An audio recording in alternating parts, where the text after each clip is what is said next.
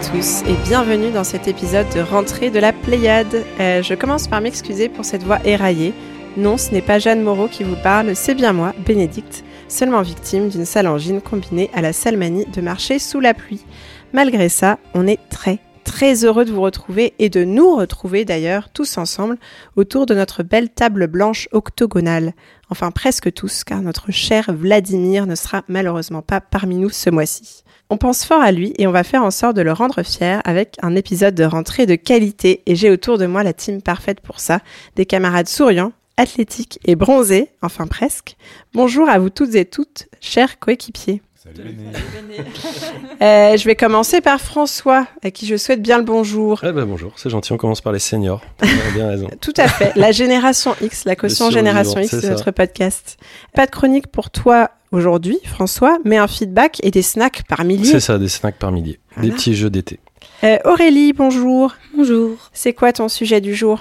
Un jeu d'horreur qui va faire un peu peur. Son coffre Et un petit teasing pour Halloween Peut-être. Cher Simon, bonjour. Bonjour Pené. Une petite chronique pour nous aujourd'hui euh, Oui, le meilleur jeu de l'année. Comme d'habitude, à chaque fois que je parle d'un jeu. Et c'est là, oui, la petite pépite de la rentrée, je vous en parle tout à l'heure. C'est un périple mémorable qui a ravi non seulement tes yeux, mais aussi, je crois, tes oreilles. Tu parles de mon jeu là? Oui, je parle de ton jeu, oui. C'est tout à fait vrai. Je pense que je parle de quoi Je sais pas. et en parlant d'oreilles, justement, derrière un fouillis de câbles, de consoles et un casque surdimensionné, on retrouve Thibaut, notre Master Chief adoré, encore une fois aux commandes techniques de notre podcast cette année. On va terminer ce tour de table par toi, Damariane. Bonjour. Salut Béné. Tu n'es pas venue seule aujourd'hui, mais bien avec un invité. C'est la belle surprise de la rentrée. Bonjour et merci d'être là parmi nous aujourd'hui, cher invité. Bonjour. Est-ce que tu peux nous donner ton nom pour les oreilles impatientes de nos auditeurs adorés? Bien sûr, je m'appelle Balthazar Roger. Eh bien, enchanté Balthazar et bienvenue. Euh, vous allez tous les deux nous parler d'un jeu qui a fait pas mal de bruit cet été, qui s'appelle Humankind. Mais avant ça, je crois qu'Ariane a pour toi quelques questions d'usage auxquelles on ne déroge pas chez la Pléiade. Alors, Balthazar, euh, déjà pour commencer, est-ce que tu peux nous dire sur quelle plateforme tu joues? Alors, je joue sur PC et Switch. D'accord. Et est-ce qu'il y a un jeu qui t'a le plus marqué cette année? Cette année, euh, j'ai été marqué par euh, WarioWare et Roblox. Voilà. D'accord. Ah, tu connais Simon, ça te parle? Tu as joué? euh, surtout WarioWare. Roblox, je vois ça de loin. D'accord. Et quel euh, jeu attends-tu le plus? Et euh, bah, j'imagine qu'on est beaucoup à l'attendre, Breath of the Wild 2. C'est prévu pour quelle date, l'année prochaine L'année prochaine. Sûrement l'année prochaine. On en est à 2022. L'année prochaine, peut-être. Oui. Et en fait, je ferai aussi justice à ma femme en disant Pikmin 4, on t'attend. Tu peux venir quand tu veux. Très bien. J'avais une petite question bonus. Est-ce que cette année, tu as eu un, jeu que tu voulais absolument essayer, mais que tu n'as pas eu le temps de faire, en fait, et, qui te... et que, tu, tu, feras dès que possible? Oui, euh, Deathloop. D'accord. Deathloop, euh, j'aime bien les jeux euh, à voyage dans le temps. Euh, donc Deathloop est un jeu que je suivais depuis longtemps et qui me... Je sais qu'ils sont pas allés dans le délire mécanique, mais dans le délire au moins voyage dans le temps, loop. Ça, ça me plaît beaucoup. Ça vous parle, le jeu? Bah oui, complètement. Hein. C'est un petit peu la, folie de la rentrée. En plus, euh, c'est un jeu français euh, qui, plus est. Enfin, je dis la folie de la rentrée. Il n'est pas le seul. Il y en a d'autres qui sont sortis. On va revenir dessus. Mais euh, on est en train de perdre complètement Béné. Mais ça, on vous avait prévu. et ouais, moi, alors, j'y ai à peine joué, donc je peux pas, je peux pas vraiment en parler. Mais oui, c'est clairement le phénomène de la rentrée. C'est surtout un jeu qui est, qui est plébiscité quasiment, quasiment partout. Donc, ça ne m'étonne pas que ça soit, que ça soit ton choix. Même si, euh, bah, du coup, sur les, tout ce qui est euh, loop et, time loop, bon, c'était un peu la thématique 2021 euh, presque. Je trouve ça va très bien avec l'affaire de la pandémie. Oui, si on pouvait refaire cette année. Oui, Est-ce qu'on ferait les choses différemment? C'est ça la question. Mais j'ai entendu une critique, euh, il me semble que c'était sur Silence on joue, euh, que j'avais trouvé très pertinente euh, au sujet du jeu, qui disait que finalement bah, la, thématique de la time loop, c'était une, thématique qui était inhérente au jeu vidéo, le fait de simplement recommencer, d'avoir plusieurs vies, de recommencer des niveaux. Et donc c'est intéressant de voir ce concept émerger comme ça, alors que ça fait bon, 40 ans qu'on joue avec ce concept-là, mais c'est bien cool. Tu as joué toi, Simon? Absolument pas. Je te dérange pendant ta bière, C'est moi qui ai une canne de tout. Mais quel copieur, mais incroyable. Non, non, j'allais dire que Humankind était aussi un jeu de loop, hein, mais euh, d'une certaine manière. Euh, juste une petite Puisqu'on pré- en relance une à chaque fois. Pardon, juste une petite Yes. précision sur euh, Balthazar, donc euh, que tu es euh, senior game designer chez Amplitude, parce qu'on n'a pas euh, euh, cité euh, ton studio, et donc c'est à cette occasion que tu viens de nous parler de- du Mankind, et on te remercie encore. Tout à fait. Et merci à Ariane et Balthazar pour ces premières questions. Et sans plus attendre, c'est l'heure de passer au premier segment de notre émission qui, l'espace d'un épisode, est repris en main par son ancien présentateur, son présentateur historique, j'ai nommé Simon. Et c'est le Pulp. Et c'est maintenant.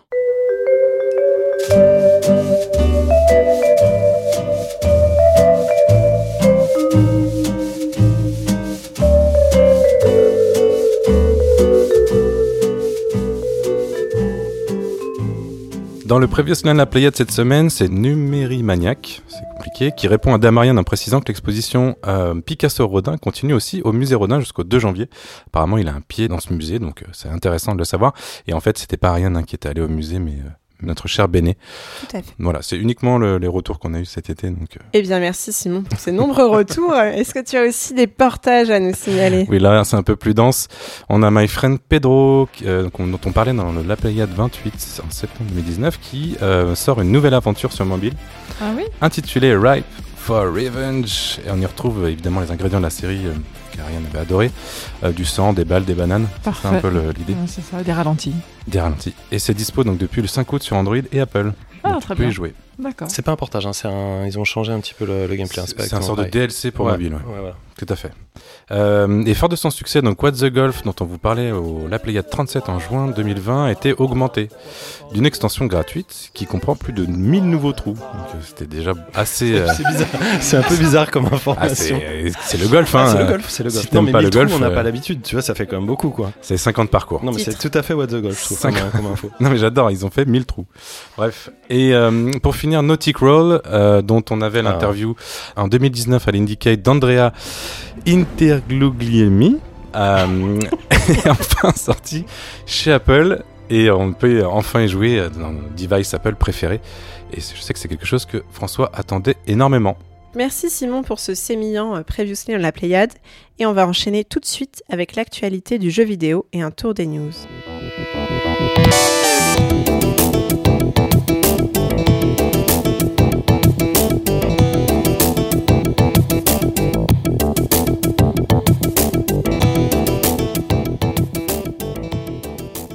Alors ce mois-ci, je vais présenter les news. François, qu'est-ce que tu as pour nous?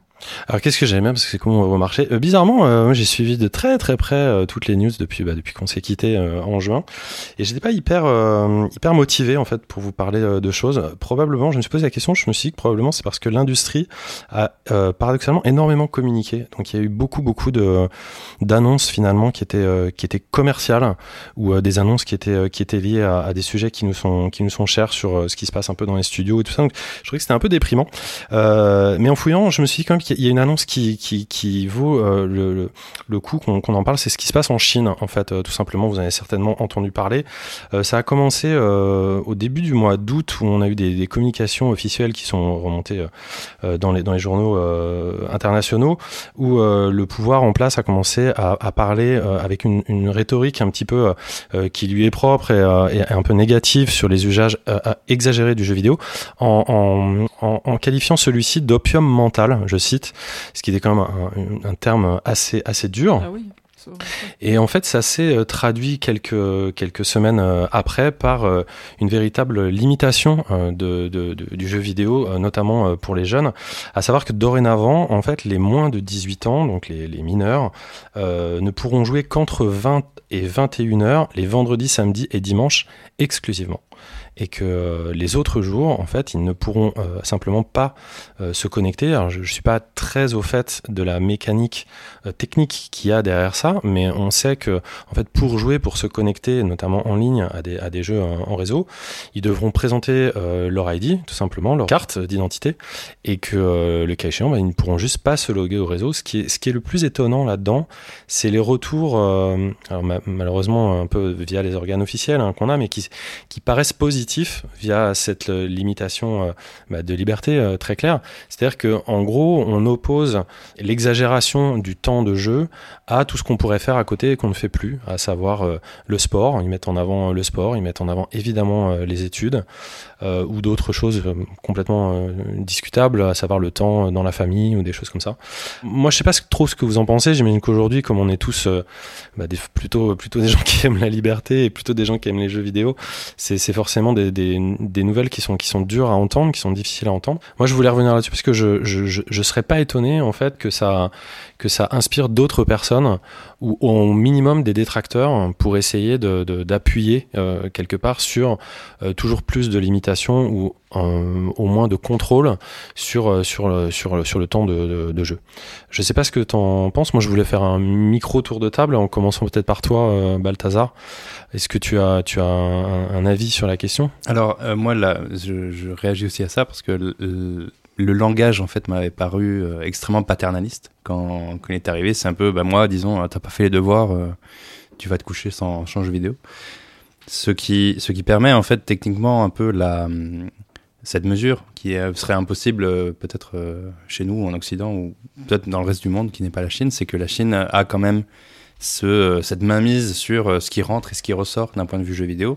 Tous les jeux, vous, le savez peut-être, doivent passer par un éditeur interne en fait qui fait euh, la mise à jour culturelle entre guillemets euh, de, des jeux, etc. Donc c'est déjà quelque chose en fait qui même dans l'industrie en fait on, on, l'a lu peut-être avec euh, du de la résignation. C'est genre encore un truc qu'on devra surmonter pour essayer d'amener nos jeux euh, au public chinois, euh, qui est très friand d'ailleurs de jeux. C'est en général, hein, c'est des gens qui aiment bien tout ce qui est ludique, euh, l'imagination, tout ça. C'est des personnes qui, qui se prêtent beaucoup à ce jeu-là. Et euh, malheureusement, en fait, on, est, on est presque sûr qu'ils pourront en fait enforcer cette limitation parce que la plupart, euh, la grosse majorité des joueurs chinois jouent en ligne en fait. Donc euh, à travers euh, les plateformes de Tencent ou de ou même Steam en Chine, etc., qui, ont tout un peu l'État chinois ayant la clé en fait sur s'il permet à ces services-là d'accéder à Internet ou pas. Donc c'est un peu dommage que euh, bah, que, oui, ils vont le faire et, et voilà. Il n'y a pas grand-chose que nous, au moins de l'industrie, on puisse faire pour, pour euh, lutter contre. Et euh, Ariane, du coup, tu voulais ajouter un truc? Oui, tu parlais des détracteurs, mais euh, enfin, même si je trouve ça fou que ça puisse se faire en Chine, je ne pense pas qu'il que ce soit contagieux, du moins en Europe et en Amérique du Nord, tu vois. Et, euh, et je trouve ça un peu dommage, en fait, d'en venir à... Bah, si c'est pour promouvoir de faire euh, autre chose à côté, c'est quand même mieux de, que les gens le fassent parce qu'ils en ont envie que parce qu'ils n'en ont pas le choix, en fait, tu vois. Bah, je suis un- trouve ça étonnant. Je suis un peu comme Balthazar, c'est-à-dire je pense pas que ça va arriver jusqu'à nous, mais par contre ça va venir nourrir le discours des gens qui chez nous euh, cherchent à, à limiter ça. Quoi. Après, j'ai pas dit que ils ont poussé le vice à, à permettre un peu plus de jours quand ils étaient en, va- en vacances scolaires. Donc euh, c'est très permissif en fait, il n'y a pas de, y a pas de souci. Béné, Béné, tu voulais dire un truc? Oui, je voulais faire euh, le- une remarque sur deux choses. Déjà, que ça rappelle la polémique qu'on avait eue à propos de l'émission, je crois, du téléphone Sun sur le jeu vidéo suite à un acte de violence d'un jeune qui joue aux jeux vidéo. On en avait parlé ici. On avait un peu condamné le, discours euh, paternaliste euh, et, euh, et culpabilisateur qu'on a parfois en France sur les jeux vidéo. Donc, ça apporte un peu de, de l'eau au moulin de ces gens-là. Et surtout, bon, pourquoi pas couper le jeu vidéo pour les gens, mais pardon. mais est-ce qu'on propose à côté d'autres initiatives Tu vois, est-ce que euh, c'est simplement bon, on leur interdit de jouer aux jeux vidéo et du coup ils vont aller faire du sport, ou est-ce qu'il y a des vrais programmes sportifs qui sont mis en place, des vrais programmes culturels sur d'autres euh, aspects? Parce que s'il y a que de la restriction et pas de construction euh, positive à côté, c'est hypocrite et les gens vont pas comme ça directement se tourner vers autre chose d'eux-mêmes, ils seront juste frustrés de ne plus avoir accès à leur loisir principal. Carrément, après, il y en a peut-être, hein, ils ont juste pas communiqué là-dessus, mais euh, c'est vrai que moi je suis complètement d'accord avec toi. Pour conclure, euh, moi je trouve euh, très étonnant, c'est-à-dire qu'en ce moment, il y a un boom en Chine, notamment sur les productions AAA. Il y a énormément de, studios qui ont passé des années à, apprendre à faire des jeux pour l'international. On voit pondre des trailers de, jeux qui promettent énormément et qui commencent à, faire, à donner de l'intérêt à l'international. Et pour comme s'ils se tiraient une balle dans le pied. En fait, c'est un moment où ils vont, euh, en tout cas, limiter leur propre euh, production. Euh, je trouve ça, je trouve ça très étonnant. Et moi, à titre personnel, j'aimerais bien me renseigner ou, ou qu'on soit un peu plus au courant sur ce qui est les phénomènes de hack de, de ce système. S'il y a des gens qui essaient de détourner ça, comment ils le font. Ils vont peut-être pas le faire euh, aujourd'hui, surtout à visage découvert. Mais je pense qu'il va y avoir des trucs euh, intéressants à ce sujet. Tu voulais ajouter Oui, un dernier truc? Bah, je spoil, c'est que mon jeu est chinois, hein, que je vous présente tout à l'heure. Ok. Et euh, je pense pas que ça va vraiment freiner le- la production de jeux vidéo chinoise. C'est pas fort. Surtout qu'elle est très internationalisée. Enfin, ça, je, je pense que les choses vont très bien vers l'extérieur de la Chine. C'est plutôt à l'intérieur de la Chine qu'il y a un souci. Oui, oui, je pense pas que ça non, gêne mais quand je, soit quand, la quand- production. quand je dis freiner, c'est par exemple Ah non, mais- une, une population, euh, une population de production nationale, si tu veux, c'est forcément de l'intérieur un peu mieux marketé, un peu plus soutenu, etc. Il y a forcément une fanbase euh, plus intéressante. Donc je suis certain qu'il y a plein de joueurs chinois qui seraient ravis de dé- défendre des, des, des, des titres produits en Chine. Enfin, bref, c'était un peu trop long comme news, désolé. Mais C'était intéressant. Merci François. Et rien. donc, Ben et toi, t'avais aussi une news? Oui, alors euh, moi, j'ai pas choisi le sujet le plus fun pour ma news de rentrée puisque je voulais vous parler d'Alzheimer, youpi. Euh, vous le saviez peut-être pas, mais le 21 septembre, c'était la journée mondiale Alzheimer, euh, qui ne consiste pas, comme on pourrait le croire, à célébrer cette connasse de maladie qui provoque ce regard vitreux accompagné d'un je vous connais un peu hésitant de la part de Pépé, mais bien de mettre en lumière toutes les avancées et dispositifs qui permettent de lutter contre Alzheimer et ses effets. On le sait, euh, dévastateur, c'est à cette occasion que j'ai entendu parler euh, d'une initiative de France Alzheimer qui propose une thérapie à base de jeux vidéo pour lutter contre l'avancée de la maladie, euh, des jeux qui font travailler la mémoire, la coordination. Euh, ça permet pas de guérir ou d'empêcher la perte de mémoire, mais ça permet de la ralentir un peu et puis c'est déjà beaucoup. C'est pas la première initiative dans ce domaine, il y avait même des jeux qui avaient été spécifiquement créés pour étudier, dépister ou combattre la maladie comme Sea Hero Quest, qui était, je crois, une initiative américaine. Et on parle souvent ici de l'usage du jeu vidéo en thérapie, euh, qui se développe de plus en plus. Je voulais apporter voilà une, une nouvelle pierre à ce bien chouette édifice, plutôt que d'alimenter une certaine polémique à base de Fortnite et de gens nés en 2010, qui me donne un peu envie de tout casser. Voilà. Je rebondis juste sur ta news parce que euh, il y avait une application qui existe, je crois, en VR ou euh, sur quelques devices euh, Android qui s'appelait Walkthrough Dementia euh, que j'avais pu que j'avais pu essayer et qui est sur ce sujet qui a été développé pour faire comprendre aux gens ce qu'était Alzheimer de l'intérieur. Donc je peux, je vous enjoins à essayer ça, c'est très intéressant. Tout à fait. Eh ben, merci. Sujet connexe, appendice. Euh, et c'est la fin de ce mini tour des news. Euh, on va enchaîner avec un feedback de François, justement, qui Ah, c'est va encore moi. qui va revenir tout à fait sur le remake d'un des jeux les plus exigeants de ces dix dernières années, Demon's Soul. Souls. Attends, mais écoute ça, écoute ça, écoute ça.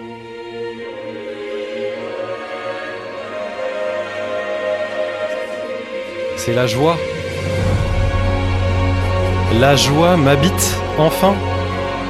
En fait, ce qui s'est passé, c'est que euh, j'ai eu la chance d'être un early adopter de PlayStation 5 au moment où elle a été euh, où elle était sortie.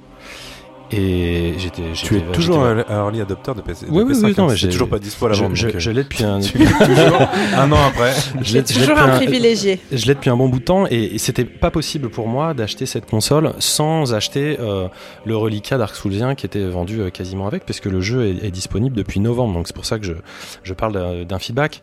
Euh, et, et bizarrement, en fait, euh, ce jeu, je ne l'ai jamais lancé. Je, je l'ai gardé, je pense que j'étais pas dans le mood, j'avais pas envie de profiter de cette console, j'avais du travail, euh, c'était le Covid, ça n'allait pas euh, de pair, donc je l'ai laissé un peu traîner, et je savais qu'il était là en mode urgence, en- quand ça n'ira vraiment pas bien, quand tu auras besoin d'un bon jeu, je pense que tu peux te lancer dans, dans cette aventure. Et finalement, euh, je me suis un peu renseigné sur euh, Miyazaki, donc le créateur euh, de Dark Souls et, et- des Souls, et, et sur euh, les, les mots qu'il a dit euh, à l'idée de ce remake quand il a été approché euh, par Sony euh, et par euh, Bluepoint pour, pour euh, le réaliser. Et c'est très mignon parce qu'en fait, euh, il disait ça me, ça, ça me gêne un peu. euh, c'est un peu euh, moi ce jeu-là, c'est, c'est, le premier jeu que j'ai fait. euh, j'en ai un petit peu honte. C'est le jeu que je faisais quand j'avais 16 ans. euh, et, et, qu'il, mais, mais au final, il était pas contre. Il était un peu gêné et il était pas contre. Euh, et en fait, quand j'ai lancé ce jeu, ça m'a rappelé quelque chose. Ça m'a rappelé la fin de vie de ma PlayStation 3 quand j'ai eu la chance de lancer un jeu qui n'a absolument rien à voir, qui s'appelle Grand Theft Auto euh, 5, et qui, euh, je n'en croyais pas mes yeux, faisait passer ma PlayStation 3 en PlayStation 4. C'est-à-dire que techniquement, c'était une baffe. C'est une baffe euh, hallucinante. Et ce jeu-là, euh, vraiment, c'est un jeu qui enfin me fait passer dans ce qu'on appelle depuis des années la next gen. C'est incroyable. Euh, à l'écran, je, je me disais ouais, c'est joli, on dirait, on dirait comme un joli PC et tout ça, mais non. Euh, En fait, c'est un jeu qui est, fabuleusement euh, beau, qui est fabuleusement réussi. Moi, ça me met une aussi grosse claque que Flight Simulator dans un style absolument qui n'a rien à voir. Mais c'est, euh, j'ai l'impression de jouer dans, dans le futur. Ça j'ai enfin une vraie console. Et en fait, je croyais que c'était bah voilà un, remake. En plus, c'est Demon's Souls. Demon's Souls, donc c'est le, jeu qui existait avant l'épopée des, Dark Souls. Mais en fait, dans ce jeu, tout est fou, tout est amour, tout est réussi. C'est simple. Pour moi, c'est le meilleur remake de l'histoire du jeu vidéo ever. À mon avis, c'est un, cas qui est unique parce qu'en jouant à ce jeu, que je ne vais pas vous détailler parce que c'est un Souls-like et que, en espérant que vous ne soyez pas allergique à ce style de jeu, il faut absolument que vous ayez la chance euh, d'y jouer. C'est un cas unique parce que, en y jouant, je me suis rendu compte que ce n'était pas euh, un jeu ou un remake, c'était un projet auquel deux studios, chacun spécialisé dans leur genre, ont pu contribuer. Je m'explique. C'est euh, comme si on avait euh, dit à From Software, donc qui est le développeur original, voilà un, voilà un budget et tu vas nous créer un super jeu. Et en fait, il s'occupe de rien d'autre, il s'occupe du ramage, et on va donner le même budget à un autre jeu spécialiste du plumage pour s'occuper de toute la forme. Et cette, cette, cette conjonction en fait d'éléments, moi je ne l'ai jamais vu. On aurait pu un petit peu penser que c'était le cas pour le remake de Shadow of the Colossus, donc le premier remake de, de Bluepoint. Mais là, ça va beaucoup plus loin. Ça va beaucoup plus loin parce que euh, dans Shadow of the Colossus, il y avait quelques petites choses qui, qui pour moi passaient un petit peu à côté euh, de, de, du, comment dire, de, de l'âme de ce qu'avait mis euh, Ueda, alors que ici, tout est respecté à la lettre. On sent que chaque développeur de Bluepoint a rincé le jeu dans tous les sens et que c'est comme si c'était fait une, euh, un objectif de prendre n'importe quel point qu'un fan des Souls pouvait dire et de le contrecarrer, voire de le magnifier. Le, le moindre champ où c'était possible de pousser le jeu, ils l'ont fait. Le résultat, c'est que c'est euh, la grâce. En fait, c'est la grâce. Moi, j'ai, je, ne me sens même plus joueur, je me sens un privilégié d'être devant un titre comme ça. Je pense que le titre a énormément souffert du, fait que la console ne soit pas disponible pour exploser son aura. Ça fait euh, des années euh, que j'attends un, jeu comme ça. Même si vous n'êtes pas fan des Souls, en plus, le jeu est, on aurait pu penser de faire Demon's Souls, c'est quand même 2009. Les mécaniques sont rouillées et tout ça. Ils ont repris exactement les mêmes timings. Ils ont simplement refait tous les graphismes et toutes les animations. Et euh, moi, je pensais que j'allais m'embêter. Tu j'ai déjà retourné les Souls dans, tous les sens. Mais non, c'est, magnifié. C'est sublime à tous les points de vue. On entendait la, la, musique au début qui a été entièrement réorchestrée. Les animations sont entièrement refaites. Ils ont repensé tous les décors et les trucs. C'est dingue, c'est une tuerie. Franchement, moi, c'est la, la, c'est une méga surprise. Euh, bon, je l'avais quand même dans un coin, donc euh, je m'attendais bien à être, à être à être pris dans de bonnes mains, mais c'est une gifle, c'est une gifle, et je pense que tout le monde devrait euh, jouer à ce jeu, tout le monde devrait enfin découvrir ce que c'est que cette saga grâce à ce jeu qui est mine de rien assez accessible. Je pense même plus facile. Bah pour l'instant, je vois que Simon fait la moue parce que tu l'as fait à l'époque. Moi, je le trouve éт étonnamment plus euh, plus accessible. Il faut toujours adhérer à ce concept. Hein. Je vais pas vous le refaire de Diane Retry. C'est sûr que c'est c'est pas WarioWare pour reprendre ce que tu disais, Balthazar. Mais euh, mais bref, si vous ne l'avez pas encore enregistré, essayez au minimum de voir ce jeu tourner, voire de, le prendre en manette, même dans un magasin si vous avez la chance de, si vous avez la malchance de ne pas avoir encore la console. Euh, oui, Ariane. Oui, c'était en fait, euh, pas pour t'interrompre, mais donc tu parles de tes, de tes émotions, que c'est un, jeu incroyable. Qu'est-ce que, est-ce que tu peux aller, plus en détail sur les émotions que tu as ressenties et pourquoi en fait Qu'est-ce qui, bon je vois le jeu, il a l'air de faire un peu peur. Qu'est-ce que tu ressentais en fait le plus fort? Pourquoi ça t'a tant bougé? Parce que c'est pas tant le jeu, le, jeu il date de 2009 et le gameplay a pas bougé d'un poil. Peut-être que Simon pourra en parler, mais le but ici c'est pas tant de faire un test de Demon's Souls, c'est surtout d'attirer l'attention sur le fait que ce jeu est absolument sublime, qu'il est le parfait représentant de ce que peut être la next gen aujourd'hui, ce qu'elle peut apporter, tant en termes de, de, de rapidité, d'accès, et par rapport au, ratio de la qualité simplement intrinsèque du jeu qu'on a qu'on a entre les mains. Et après euh, le reste, oui, si tu veux, on pourrait rentrer dans les détails, mais on pourrait faire une émission complète sur le jeu. C'est pas du tout le pas du tout le, le but. En fait, euh, c'est le, but, c'est de faire honneur à, au travail qui a été fait, euh, honneur à ces, à ces deux studios, un studio qui a eu euh, le courage entre guillemets euh, de laisser sa licence à quelqu'un d'autre, et un autre studio qui a eu euh, le, le respect de traiter un jeu qui aurait pu rester tel qu'il était en 2009 comme un jeu euh, de niche spécifiquement pour, pour les fans et qui en a fait une... j'ai- J'ai à peine les mots en fait, c'est une pépite.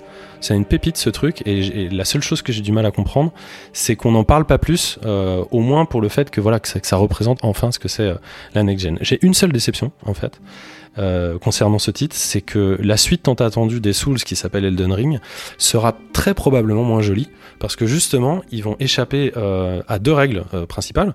Euh, la première c'est que ça va être euh, cross-gen, mais surtout il y aura qu'un studio à l'œuvre et donc là il s'agira de faire aussi bien un gameplay euh, qu'une qu'une qu'une forme absolument absolument magique.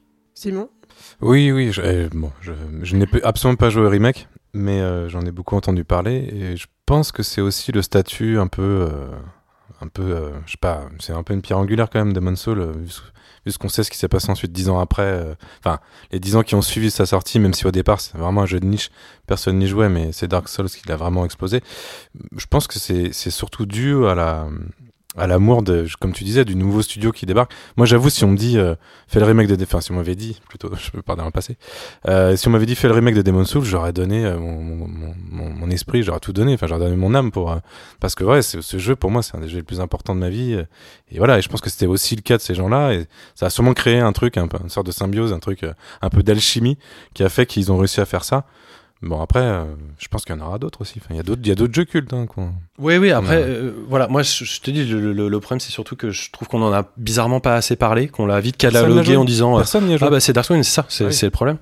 Et, et, et au-delà de ça, je pense qu'il y a ce côté aussi, bon, on, on est, comment dire, saoulé, on est, on est abreuvé de remake en ce moment dans, tous les sens et de remaster et c'est bien dommage pour la créativité ambiante et je suis le premier à défendre euh, la, créativité. Ceci étant euh, quand on est devant des perles comme ça euh, vidéoludiques Vladimir serait pas content que j'utilise ce mot mais c'est quand même le terme moi je pense à la transmission en fait. Je pense à des gens qui n'étaient pas là en 2009 même moi qui joue aux jeux vidéo je suis passé à côté de Demon's Souls et de voir d'avoir cette chance de cet écrin là de pouvoir reprofiter d'un jeu dans de telles conditions bah c'est magique en fait c'est vraiment ce que je dis c'est pas un jeu c'est un privilège Après, il y a des moments où il faut le faire. Quand tu citais Shadow of the Colossus, quand c'est sorti, c'était déjà moche. Enfin, je trouve, hein, le remake était déjà euh, vieillot par rapport euh, à ce qui sortait à l'époque, parce que c'était en plein milieu d'une gen, etc. Là, il...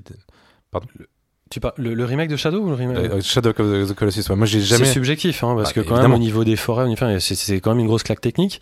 Mais euh, après la beauté, tu vois, ça se discute. Tu voulais dire un truc, Non, non, je, je veux juste intervenir. Euh, en fait, le, le remake euh, de Shadow of the Colossus, mais, mais les remakes en général, euh, et c'est ce que, je, c'est ce que je, je lève de ce que tu dis en fait. Soit, euh, des fois c'était remake de gameplay, d'ailleurs ça existe, où les graphismes sont juste une mise à jour euh, correcte pour, pour coller sur la gêne, mais euh, des fois on avait des problèmes de gameplay, des trucs qui étaient pas bien. Nintendo, le premier à faire ça. Je pensais aussi au remake de euh, euh, Super Mario 3D World euh, et avec le Bowser à côté qui du coup graphiquement c'est la même chose, mais d'un point de vue gameplay, d'un point de vue de, de profondeur ou etc. Bah, on, sent que euh, ils étaient pas contents, même si c'est des personnes qui sont obsessionnelles du, feeling, ils étaient pas contents sur certains détails du feeling.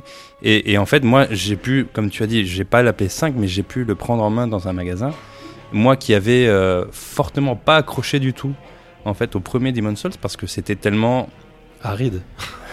oui, voilà, c'est aride, c'était sec. Ouais, moi, j'aurais pu dire sec d'un point de vue euh, aussi feeling et tout.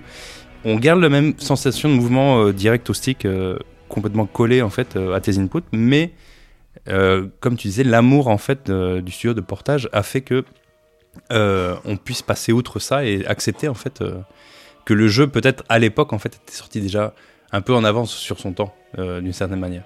Et, et je suis désolé parce qu'il il aura, euh, d'un point de vue commercial, il aura peut-être la même malédiction, si tu C'est veux. possible. C'est-à-dire le premier sur une génération qui a du mal à sortir pour des raisons autres que commerciales, donc euh, logistiques, etc.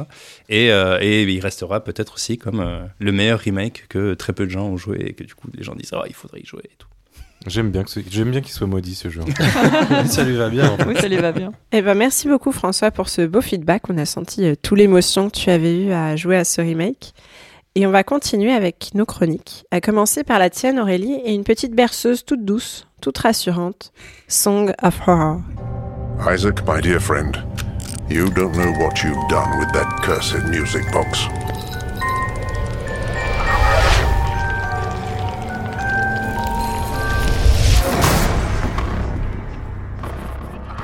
Vous l'avez remarqué avec cette petite intro sonore, euh, c'est un jeu d'horreur qui est là pour euh, nous angoisser.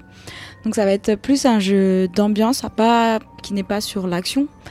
Euh, donc on doit mener l'enquête, c'est d'abord dans un manoir, pour sauver notre ami écrivain là qui a été, on va dire, capturé par l'esprit. Et cet esprit est un peu représenté par cette musique, un peu cette musique maudite. Donc on va jouer quatre personnages différents. Alors je précise qu'à la base il est sorti en 2020 en épisodique. Le premier épisode il est sorti sur PC en 2020 et le cinquième et dernier épisode est sorti en 2021, en été, été 2021. Et donc du coup il y a l'édition complète qui est sortie euh, en boîte avec un petit livret euh, pour montrer un peu euh, toute l'application qu'a mis le studio sur l'ambiance. C'est fait par Protocol Games, qui est un studio espagnol. Je crois que c'est leur premier jeu, en tout cas c'est comme ça qu'ils le présentent sur le site. Et donc on est dans ce jeu d'ambiance où il faut sauver un écrivain et on peut choisir d'abord un des quatre personnages. Et le premier épisode nous amène dans le manoir où il a été euh, enlevé par, par, l'esprit, on va l'appeler comme ça. Et il faut essayer de le retrouver. Et la subtilité de ce jeu, c'est que si un de nos personnages meurt, euh, on peut jouer un des autres personnages, puisqu'on a quatre personnages dans le premier épisode. Si nos quatre personnages meurent, c'est game over. Du coup, c'est un peu là d'où vient le stress et l'angoisse du jeu, c'est que du coup, on recommence à zéro. À chaque fois qu'un personnage meurt, on récupère l'inventaire de l'autre. Donc il y a une partie exploration où on explore le manoir avec des énigmes. Et ensuite, euh, si notre personnage meurt qu'on a choisi, on récupère les objets de l'autre. Euh, le gros point fort du coup du jeu, c'est son ambiance. Euh, on n'a pas de cinématique à proprement parler comme, euh, comme là on regarde, c'est plus des images fixes qui un peu dévoilent l'histoire. C'est pas le scénario le gros point fort du jeu, c'est ils misent vraiment beaucoup sur l'ambiance. Je me suis dit que les développeurs c'était peut-être aussi des générations Y parce qu'ils font beaucoup de, gros, de gros euh, clins d'œil aux jeux des années 90 comme euh, Alone in the Dark. J'ai pensé aussi à Obscure qui est sorti euh, au début des années 2000 avec les plusieurs personnages. Donc ça fait comme ça beaucoup de clins d'œil. Ah, aussi à Eternal Darkness qui était sorti sur GameCube où il y avait cette idée de folie. Parce que comme euh, l'esprit c'est pas une entité en tant que telle qu'on peut combattre, elle est là, elle peut nous dévorer. Les game over souvent arrivent parce qu'il y a eu soit la pièce déformée, soit des mains qui nous agrippent derrière une porte. Donc ça c'est assez réussi parce que ça nous surprend réellement. C'est vraiment euh, euh, c'est- pas palpable et puis ça arrive à des moments parfois un peu euh, inattendus. Euh, du coup, si on ne peut pas combattre euh, l'esprit, on peut par contre essayer de le repérer. Et par exemple, là, je donnais l'exemple des mains derrière la porte. On peut écouter aux portes. Et s'il y a un bruit qui est inquiétant, dans ce cas-là, on n'ouvre pas la porte et on ne se fait pas attaquer. On peut se cacher si on sent qu'à un moment donné, il y a quelque chose qui nous angoisse et qui nous pourchasse. Pareil, c'est pas physique, ce qui nous pourchasse, ça va pas être un chien enragé. Mais si on ne fuit pas à temps, par contre, on a le game over. Donc c'est toutes ces mécaniques qui sont assez sympathiques pour créer de l'horreur et à chaque fois la renouveler. Mais c'est là aussi le jeu est un peu frustrant. C'est que comme euh, il n'est pas toujours très clair dans ses intentions, vu qu'on doit explorer qu'on est à la recherche d'un homme perdu, des fois on ne sait pas trop ce qu'il faut faire, puisqu'il va falloir euh, fouiller toutes les pièces, trouver des objets, les assembler. Il y a un côté un peu point and click là-dedans. Mais des fois on se retrouve bloqué, on comprend plus trop quelle est l'énigme et plus trop où aller. Du coup on se perd dans les pièces, mais on va se choper un game over parce qu'on a on a tellement été paumé qu'on a essayé d'ouvrir toutes les portes et puis euh, on se fait avoir. Donc des fois c'est un peu rageant. Avec le cinquième épisode, on peut aussi, euh, j'ai pas précisé, mais on peut aussi dé- décider qu'il pue la mort permanente, ce qui fait que quand on perd nos quatre personnages, on reprend quand même euh, l'inventaire où ça en était pour éviter de reprendre les énigmes à, zéro.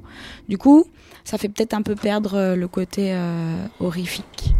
Chaque épisode a son ambiance. On a toujours le même scénario de base où il faut retrouver l'écri- l'écrivain et puis où il y a cette, euh, cette entité un peu euh, défi- indéfinissable. Euh, on va passer sur des trucs un peu, on va dire, clichés. Il y a le manoir, il y a l'abbaye, il y a l'hôpital psychiatrique. Donc, des endroits un peu vus et revus. Mais euh, ils arrivent à traiter l'ambiance de manière assez harmonieuse et homogène. Et du coup, euh, je pense qu'en termes de décor, ils ont vraiment été euh, très généreux. Le sound design, il apporte énormément aussi, il est très réussi. Les personnages le sont un peu moins. Du coup, je me suis pas attachée aux personnages et au début, je me suis même amusée à les faire mourir. Enfin, c'est souvent ce que je fais quand, quand une histoire ne m'intéresse pas. J'aime bien voir. euh, Ils sont peut-être pas bien écrits. Si tu t'es pas attaché. Non, ouais. En fait, il y a. J'ai pas précisé, mais comme ils visitent à chaque fois le même environnement, ils vont juste avoir des remarques différentes sur les objets qu'ils aperçoivent et ce qu'ils observent. Mais du coup, ils n'ont pas de scénario à proprement parler. Là où ça aurait été intéressant, c'est qu'ils ont fait l'effort de mettre beaucoup de personnages féminins, masculins, des personnes âgées, des personnes plus jeunes. Euh, Il y en a une, c'est c'est une femme de ménage. euh, Il y en a un autre, c'est une reporter. Enfin, ils ont vraiment des identités très différentes, mais ils n'ont pas essayé de pousser ça. Ce qui est un peu dommage parce que euh, chaque personnage a aussi son petit gris-gris porte-bonheur, mais il sert un peu à rien dans le jeu. Enfin, je, je sais pas, par exemple, il y en a a une radio, ça fait penser à Silent Hill, mais quand on l'allume ou qu'on l'éteigne, on a l'impression que ça, ça sert à rien. Et je pense que il y a comme ça des petites idées qu'on qu'on popé, ils se sont peut-être pas donné le temps, ils n'avaient pas les moyens de, de pousser à toutes les idées qu'ils avaient. Ça y ressemble en tout cas. Ouais. Que ça soit un peu sous- sous-exploité, qu'on Ouais, on un implante peu une le- idée, en fait on la pousse pas. C'est un peu le, le, le, ce qui a fait le, enfin, ce, que, ce qui fait le charme du jeu, c'est un peu cet hommage à plein de, plein de jeux qui ont bercé les années euh, 90 et 2000. C'est pour ça que je parlais de génération Y et qui, par exemple, pour une joueuse comme moi qui, qui a joué aux années- enfin, beaucoup dans les années 2000, euh, c'est c'est un peu frustrant de voir qu'ils n'ont pas réussi à aller plus loin, qu'ils ont implémenté des idées, mais qu'en fait, elles ont les défauts de leur qualité. L'exemple de, de la mort permanente, elle devient frustrante parce que les énigmes, des fois, sont pas claires et du coup, ça nous énerve parce que c'est pas une mort qui paraît juste. Euh, L'idée des gris-gris qu'ont chaque personnage, ça pourrait être cool si les personnages avaient un- leur propre histoire et que ça nous parlait. Sauf qu'en fait, ils sont juste là pour, euh, pour arpenter le décor sans que leur, euh, leur background ait un intérêt. Ariane, t'avais une question? Oui, alors Aurélie, quand tu euh, dis que tu expérimentais la mort et que tu recommençais le jeu, est-ce que l'histoire est linéaire ou est-ce que selon les pièces que tu explores et ce que tu ouvres, c'est généré en fait aléatoirement? Non, c'est très linéaire. En fait, c'est des. Enfin, très honnêtement, j'ai pas fait tous les épisodes parce que ça m'a vite frustré cette histoire de mort. Donc, je suis pas allée jusqu'au cinquième épisode. Mais au moins, je l'avoue. Moi, en tout cas, de ce que j'ai joué et refait, euh, comme tout est à tiroir, si on n'a pas ouvert, fait telle énigme, eh ben, on n'arrive pas à telle euh, pièce et on peut pas donc faire telle énigme parce que du coup, euh, c'est très old school de- sur plein de points aussi. J'ai peut-être pas précisé, mais c'est pour ça que ça fait un peu très point and click des années 90. C'est euh, c'est bien, ça doit être voulu. c'est complètement voulu. Alors, je pense que c'est complètement assumé, mais du coup, c'est c'est- c'est- c'est dommage parce que quand on a quatre personnages, on pourrait se dire bah ça influence quelque chose de passer par tel personnage avant tel autre. Peut-être que donc euh, effectivement ils ont pas les mêmes remarques et des fois on est un peu plus guidé selon les personnages, mais ça n'a pas une vraie incidence. Et c'est surtout dans le dernier épisode que euh, le, le- le- le scénario se dévoile. C'est vrai que moi de ce que j'ai joué, euh, le mec il est toujours dans son fond de tiroir là, on sait pas ce qu'il, enfin là, le scénario n'a pas trop avancé et ça se débloque surtout dans le dernier épisode. Est-ce que tu, euh, tu aimes les jeux d'horreur, Balthazar? Non, Est-ce non. que tu...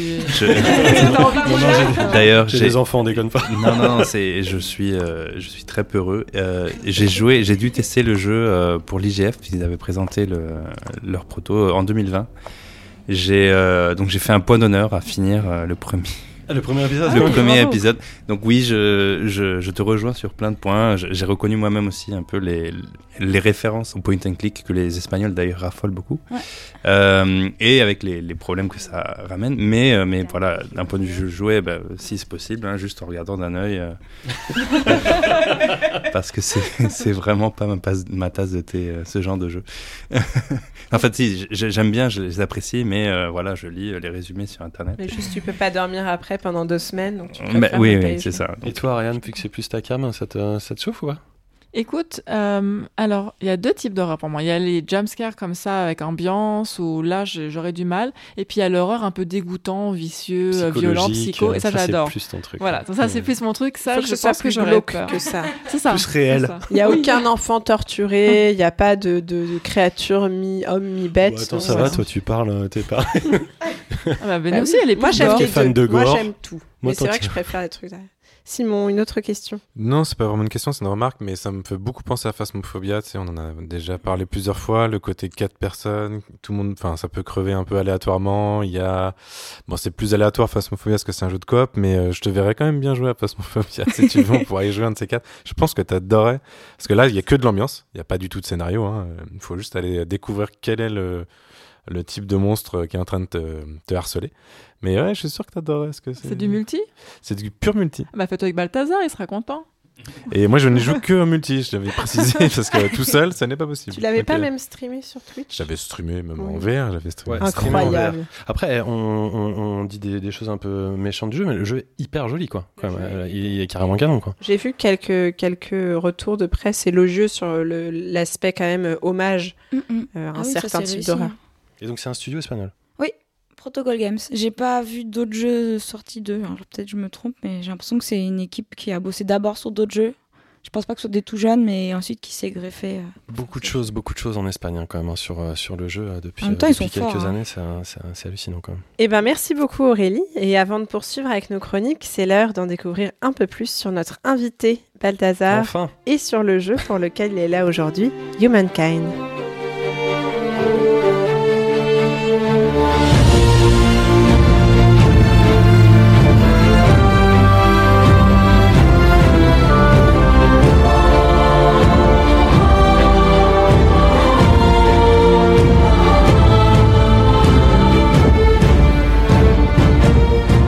Humankind, c'est un jeu d'Amplitude Studio qui a été créé en 2010 et qui est spécialisé dans le 4X. Donc vous avez peut-être euh, joué et connu euh, Endless Space 1 et 2 ou Endless Legends. Et donc Humankind est le jeu sorti en 2021.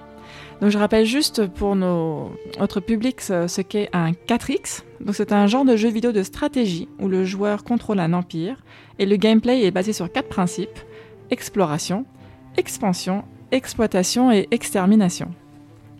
Euh, donc je vais euh, brièvement vous faire un, petit retour du, du jeu. Euh, en fait, Humankind, je l'ai découvert parce que ma communauté de World of Warcraft m'en parlait beaucoup.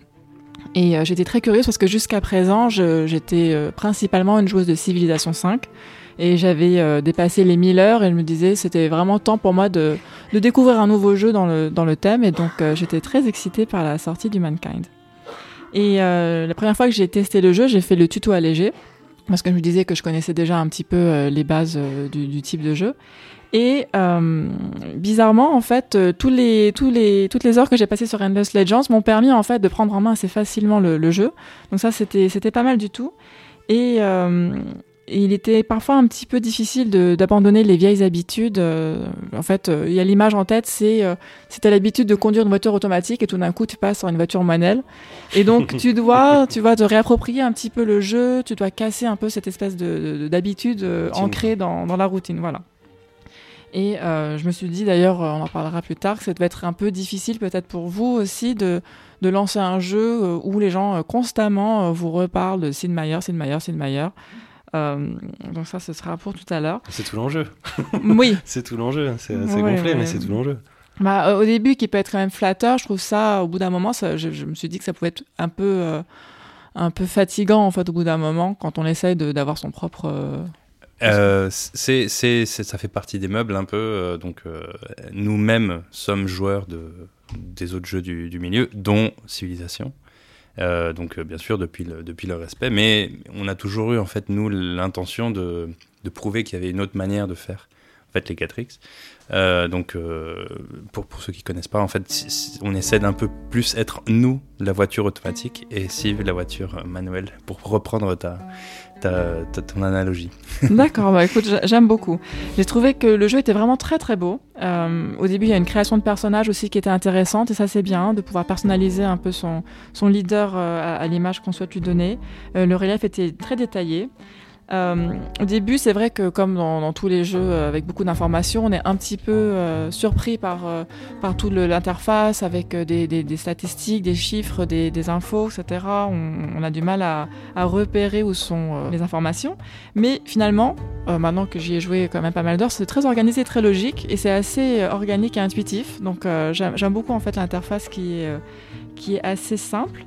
Et euh, il y a des petites interventions scénaristiques aussi pendant le jeu qui sont assez sympas, qui, qui font qu'on a, j'ai vraiment l'impression d'avoir euh, une dose en plus de contrôle sur le jeu parce que je, je- il y a des petits scénarios qui arrivent, des petites fenêtres par exemple, où, et qui disent oh il y a des maintenant qui arrivent, est-ce que vous les accueillez, est-ce que vous les rejetez? Et selon les réponses, ça nous apporte des bonus ou des malus ou rien du tout. Donc ça, ce sont des petits, des petits plus qui sont, qui sont assez sympas en Juste fait. avant que tu ailles plus loin, est-ce que tu peux rappeler euh, ce que ce que c'est en fait le jeu, ce qu'on ce qu'on fait euh, dedans, au-delà de que ce soit une voiture automatique automatique. Tout à fait. Alors, donc du coup, je vais, euh, je vais vous parler à travers ma façon de jouer, en fait, parce qu'elle est, euh, elle est très euh, ABCD. Donc, euh, en général, je ne lis pas un tuto en ligne. Je ne vais jamais sur Reddit regarder les posts de tous les joueurs qui disent comment gagner en 53 tours. Ça, c'est, ça m'intéresse absolument pas. En général, je mets le jeu en hyper facile et puis je me lance. Donc, je vous citais les 4 X. Donc, il y a l'exploration. Donc, c'est du tour par tour. Chaque unité euh, a une capacité de mouvement et tu parcours le terrain avec euh, ta première unité pour amasser des bonus qui vont influencer le début de ta partie. Donc tu peux gagner par exemple de la nourriture, donc tu auras une deuxième unité, ou de la science, ou de l'argent, etc. Ensuite, il y a l'expansion. Donc une fois que tu as créé ta première ville, tu vas, euh, donc comme dans Endless Legends par exemple, tu vas créer des avant-postes dans des régions et en fait ce sont des blocs de, de terrain qui vont se rattacher à ta ville et euh, il s'agit- donc à ce moment-là plutôt de gérer euh, l'équilibre entre la stabilité de ta ville et l'ajout de, territoire, parce que plus tu rajoutes des choses, et plus évidemment ta ville t'es- va être euh, soumise à, un taux d'instabilité qui va, qui va accroître. Donc, euh, il y a aussi euh, des bâtiments que tu construis. Euh, et puis des ressources que tu peux euh, développer et euh, des merveilles naturelles que tu peux attacher euh, à ta ville, etc. Tout ça, donc, c'est l'expansion, toi, petit à petit. Les, ton... mer- les merveilles, c'est des monuments, des découvertes. Peut-être, tu peux peut-être On a- non, faire non, le on- descriptif du Oui, jeu. oui, non, on a, on a ajouté en fait. euh, donc euh, finalement, et tu, tu parlais aussi de l'exploitation. Oui. On parlait euh, donc, on a ajouté des merveilles naturelles en fait, donc euh, des, des, euh, des montagnes remarquables ou des lacs, etc. Qui, euh, qui reflètent euh, quand, quand tu as ça dans ton territoire, reflètent sur ta culture. Euh, et, bien sûr, bon bah il y a celui que tu n'as pas encore touché, qui est l'extermination, qui quand euh, bah, tu t'agrandis, tu t'agrandis, ça commence à frotter avec le voisin parfois. Et donc c'est là où les épées, d'abord les épées, après les fusils, ont tendance à sortir. Et donc on, on- on essaie de, de prendre l'extermination un peu, un peu avec un astérisque parce que nous en fait on a, trouvé pendant le développement que ça enlevait au jeu euh, plutôt que d'en rajouter que de pouvoir enlever des joueurs de la partie.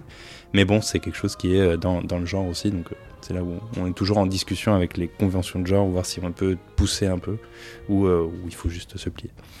Oui, parce que justement, donc les deux derniers X, exploitation et extermination, donc comme tu dis, il y a quelque chose dans le jeu que j'aime beaucoup, que je n'ai pas retrouvé ailleurs pour l'instant dans ma petite euh, expérience de, de joueuse, c'est l'assimilation. Et en fait, c'est un, un mix très euh, équilibré. En fait, ce sont donc, euh, tu as ton empire, l'empire des autres joueurs, et puis parfois tu as des, des, des groupes indépendants de, de, de villes, de, de tribus qui vont se positionner autour de toi, donc ils sont en gris clair.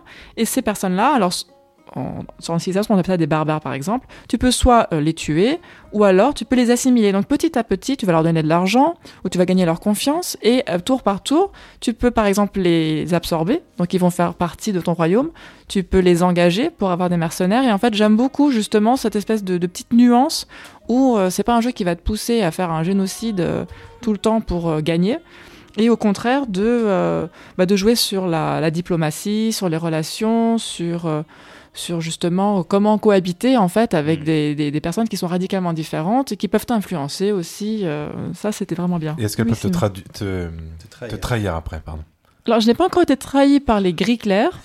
J'ai été longuement trahi par gens, mes. J'ai été trahi par mes amis, oui. Comment, Ah comment- oui. comment est-ce que vous, vous pitchez le jeu euh, chez, chez Amplitude de manière euh, plus résumée? Alors en général, c'est euh, donc c'est un 4X dans la lignée de Endless Legend plutôt. Euh, ça a toujours été en fait le rêve du fondateur du studio, euh, Romain de Vaubert, qui en fait s'est dit ok je fais mon studio parce que je veux faire un jeu de type civilisation. Et euh, bien sûr, il s'est rendu compte qu'il pouvait pas tout de suite débarquer avec un studio indé et dire oh là là, regardez, j'ai fait un civ-like d'un point de vue d'expertise, mais aussi d'un point de vue de reconnaissance de marque, etc. Donc du coup, il, il a pris son mal en patience et donc a commencé à faire grandir le studio avec euh, bah, d'abord Endless, euh, Endless Space, donc euh, l'espace, c'est plus simple, il y a moins de graphisme. Puis aller sur, sur une terre au moins avec Endless Legend. Et bon, après, une fois que, une fois que ça s'était amorcé, il s'est dit, OK, maintenant on est prêt. Il y a eu le support de Sega aussi qui arrivait un peu à un point nommé. Donc le studio a été racheté par Sega. Ce qui a donné un peu le, bah, la force de dos nécessaire pour pouvoir entreprendre un projet de, de cette ampleur. Ça s'est fait à un moment, pardon de- de- d'intervenir euh, Ariane, ça, s'est- vas-y. ça s'est fait à un moment où le, Le projet était un peu plus long que prévu, peut-être? Le... Non, non, en fait, le projet a été euh, n'a pas été commencé euh, jusqu'à, si je me trompe, en 2016. Donc c'était c'était toujours l'idée qui était larvée un peu au centre du studio, mais qui n'a été, euh, on a pris la décision de le réaliser que bah, quand on était prêt pour, pour vraiment le faire. Quoi. Euh, donc c'est quelque chose qui, euh, qui peut-être transparaît un peu dans le design, c'est-à-dire cette attente de, bah écoutez, on a des systèmes, on est prêt, on, veut le faire, on avait des idées de longue date de euh, un 4X, ça devrait être ça, ça devrait pas être ça, euh, on devrait pas, euh, ou on devrait pouvoir, etc. Donc en fait, pour revenir à ton idée, à, ta question originale, nous, le pitch, en fait, finalement, c'est plus comme un, un, simulateur euh, d'histoire euh, avec un gros H, en fait. Donc c'est, c'est, on a essayé de rajouter, d'ailleurs on a un historien, c'est, c'est marrant, on a un historien euh, chez nous, euh, donc, euh, qui travaille à la recherche, mais aussi pendant le développement, nous aider un peu à dire, bah, écoute, généralement, les, les empires, ils se faisaient ça, mais ils faisaient pas ça. Par exemple, pour reprendre l'exemple de l'extermination, quand tu fais la guerre avec quelqu'un, bah, tu peux pas tout de suite décider de, bah, je vais t'exterminer. C'est juste pas dans notre jeu. Et c'est quelque chose que, bah, d'ailleurs, les joueurs qui jouent à Civilisation sont habitués de commencer une guerre avec quelqu'un et euh, du moment qu'ils peuvent euh, avancer, avancer, avancer, avancer jusqu'à ce qu'ils prennent toutes les. Nous, on, on s'est dit, mais c'est pas vraiment comme ça que ça marche les guerres. Les guerres, c'est euh, un peu quelque chose qui est un peu. bah, est-ce que je peux continuer à me battre? Est-ce que les autres veulent continuer à se battre? Est-ce que ça sert à quelque chose? Donc du coup, on a essayé d'ajouter en fait des freins à, euh, euh, à cette euh, force exterminatrice que des fois les joueurs veulent incarner dans la, forme de, bah, par exemple, si tu veux assimiler ces villes, bah, il faut que tu aies mené une guerre. Bon, bien sûr, on est dans un jeu vidéo, on l'a réduit à un système de points que tu gagnes, mais il faut que tu aies joué et il faut que tu aies préparé ton coup, ta guerre, etc., pour que bah, tu aies le droit, en fait, finalement, d'assimiler ces villes. Sinon, c'est juste une guerre qui est restée. Euh, voilà, je me suis battu avec quelqu'un, bon, on a un peu gagné, un peu perdu, ça se, ça se résout avec de l'argent parfois, euh, ou avec peut-être un petit territoire qui change de main. Mais si tu veux vraiment aller jusqu'au bout, tu peux même aller vassaliser quelqu'un, et donc du coup, tu, fais un peu ce que tu disais euh, avec les indépendants, les, les, mais avec un, autre joueur carrément, qui lui, après, une fois qu'il se sentira mieux, il pourra peut-être décider de, bah, de de, euh, de, de prendre les armes contre toi ou de, de te trahir juste au moment où tu pensais que c'était ton allié. Donc en fait, c'est pour ça que je dis que c'est un simulateur d'histoire avec un H, c'est parce qu'on essaie d'avoir cette dynamique de longue date aussi, euh, de choses qui, euh, qui, que tu vois venir peut-être, dis oh, j'espère que tu me trahiras pas, et à la fin il te trahit parce que tu l'as attendu. Donc euh, Humankind propose deux types d'évolution. Soit on complète une ère au maximum et on peut débloquer des étoiles bronze, argent, or pour gagner des points, soit on avance à la prochaine ère et à ce moment-là, on peut soit conserver sa civilisation ou en choisir une autre. Et au final, il y a trois victoires possibles dans le jeu, il me semble. Euh, Est-ce que tu peux me rappeler les, les conditions de victoire en fait? Alors je, je te corrige, Euh, Ah. je me permets de te corriger. Donc en fait, la seule manière de gagner, c'est d'avoir la plus euh, haute quantité de points. Donc de points de, de fame, de, de tu es la, la, la culture ou l'empire le plus fame, le plus connu, le plus reconnu euh, euh, dans l'histoire. Mais on a ce qu'on appelle des conditions de fin. Donc ce sont des choses qui précipitent la fin du jeu. Euh, D'ailleurs, un joueur peut précipiter la fin du jeu sans être lui-même euh, celui qui est en première place. Donc, euh, il y a plusieurs manières. Donc, comme je disais, d'abord, bon, peut-être que un des joueurs épuise euh, ce qu'on appelle l'arbre des technologies. Donc, il n'y a plus, il n'y a plus de. Tu es arrivé à, la, ce qu'on sait maintenant, euh, au maximum de la connaissance humaine actuelle. Euh, tu peux aussi bien sûr soumettre tout, tout, tout le monde, que tout le monde soit ton vassal.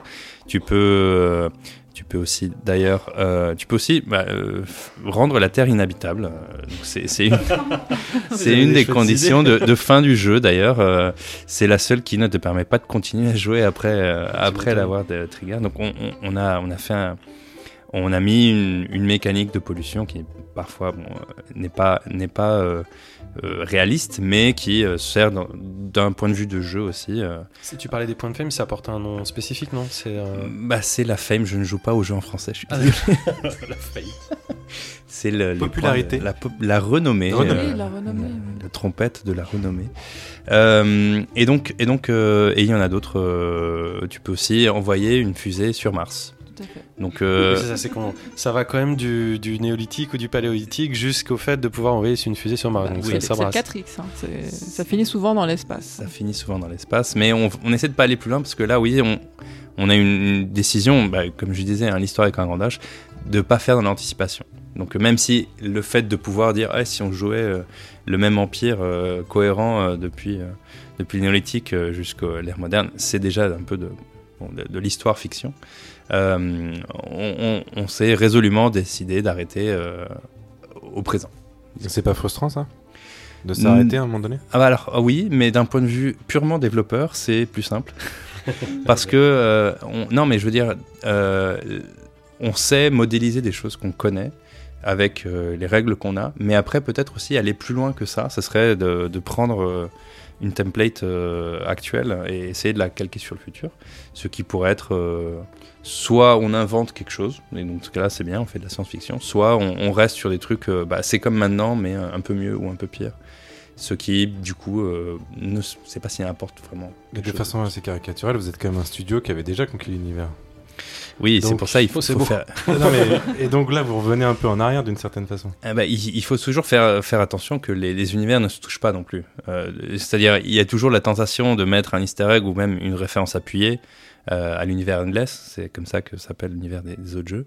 Euh, mais non, c'est vraiment un jeu sur l'histoire humaine. D'ailleurs, le, le titre du jeu essaie de, de l'appuyer. Et on, Oui, c'est ce que j'allais te dire. Est-ce que c'est pour ça que vous avez aussi décidé de pas l'appeler Endless Kind euh, C'est ça, oui. C'est c'est vraiment pour se séparer de, de cet univers.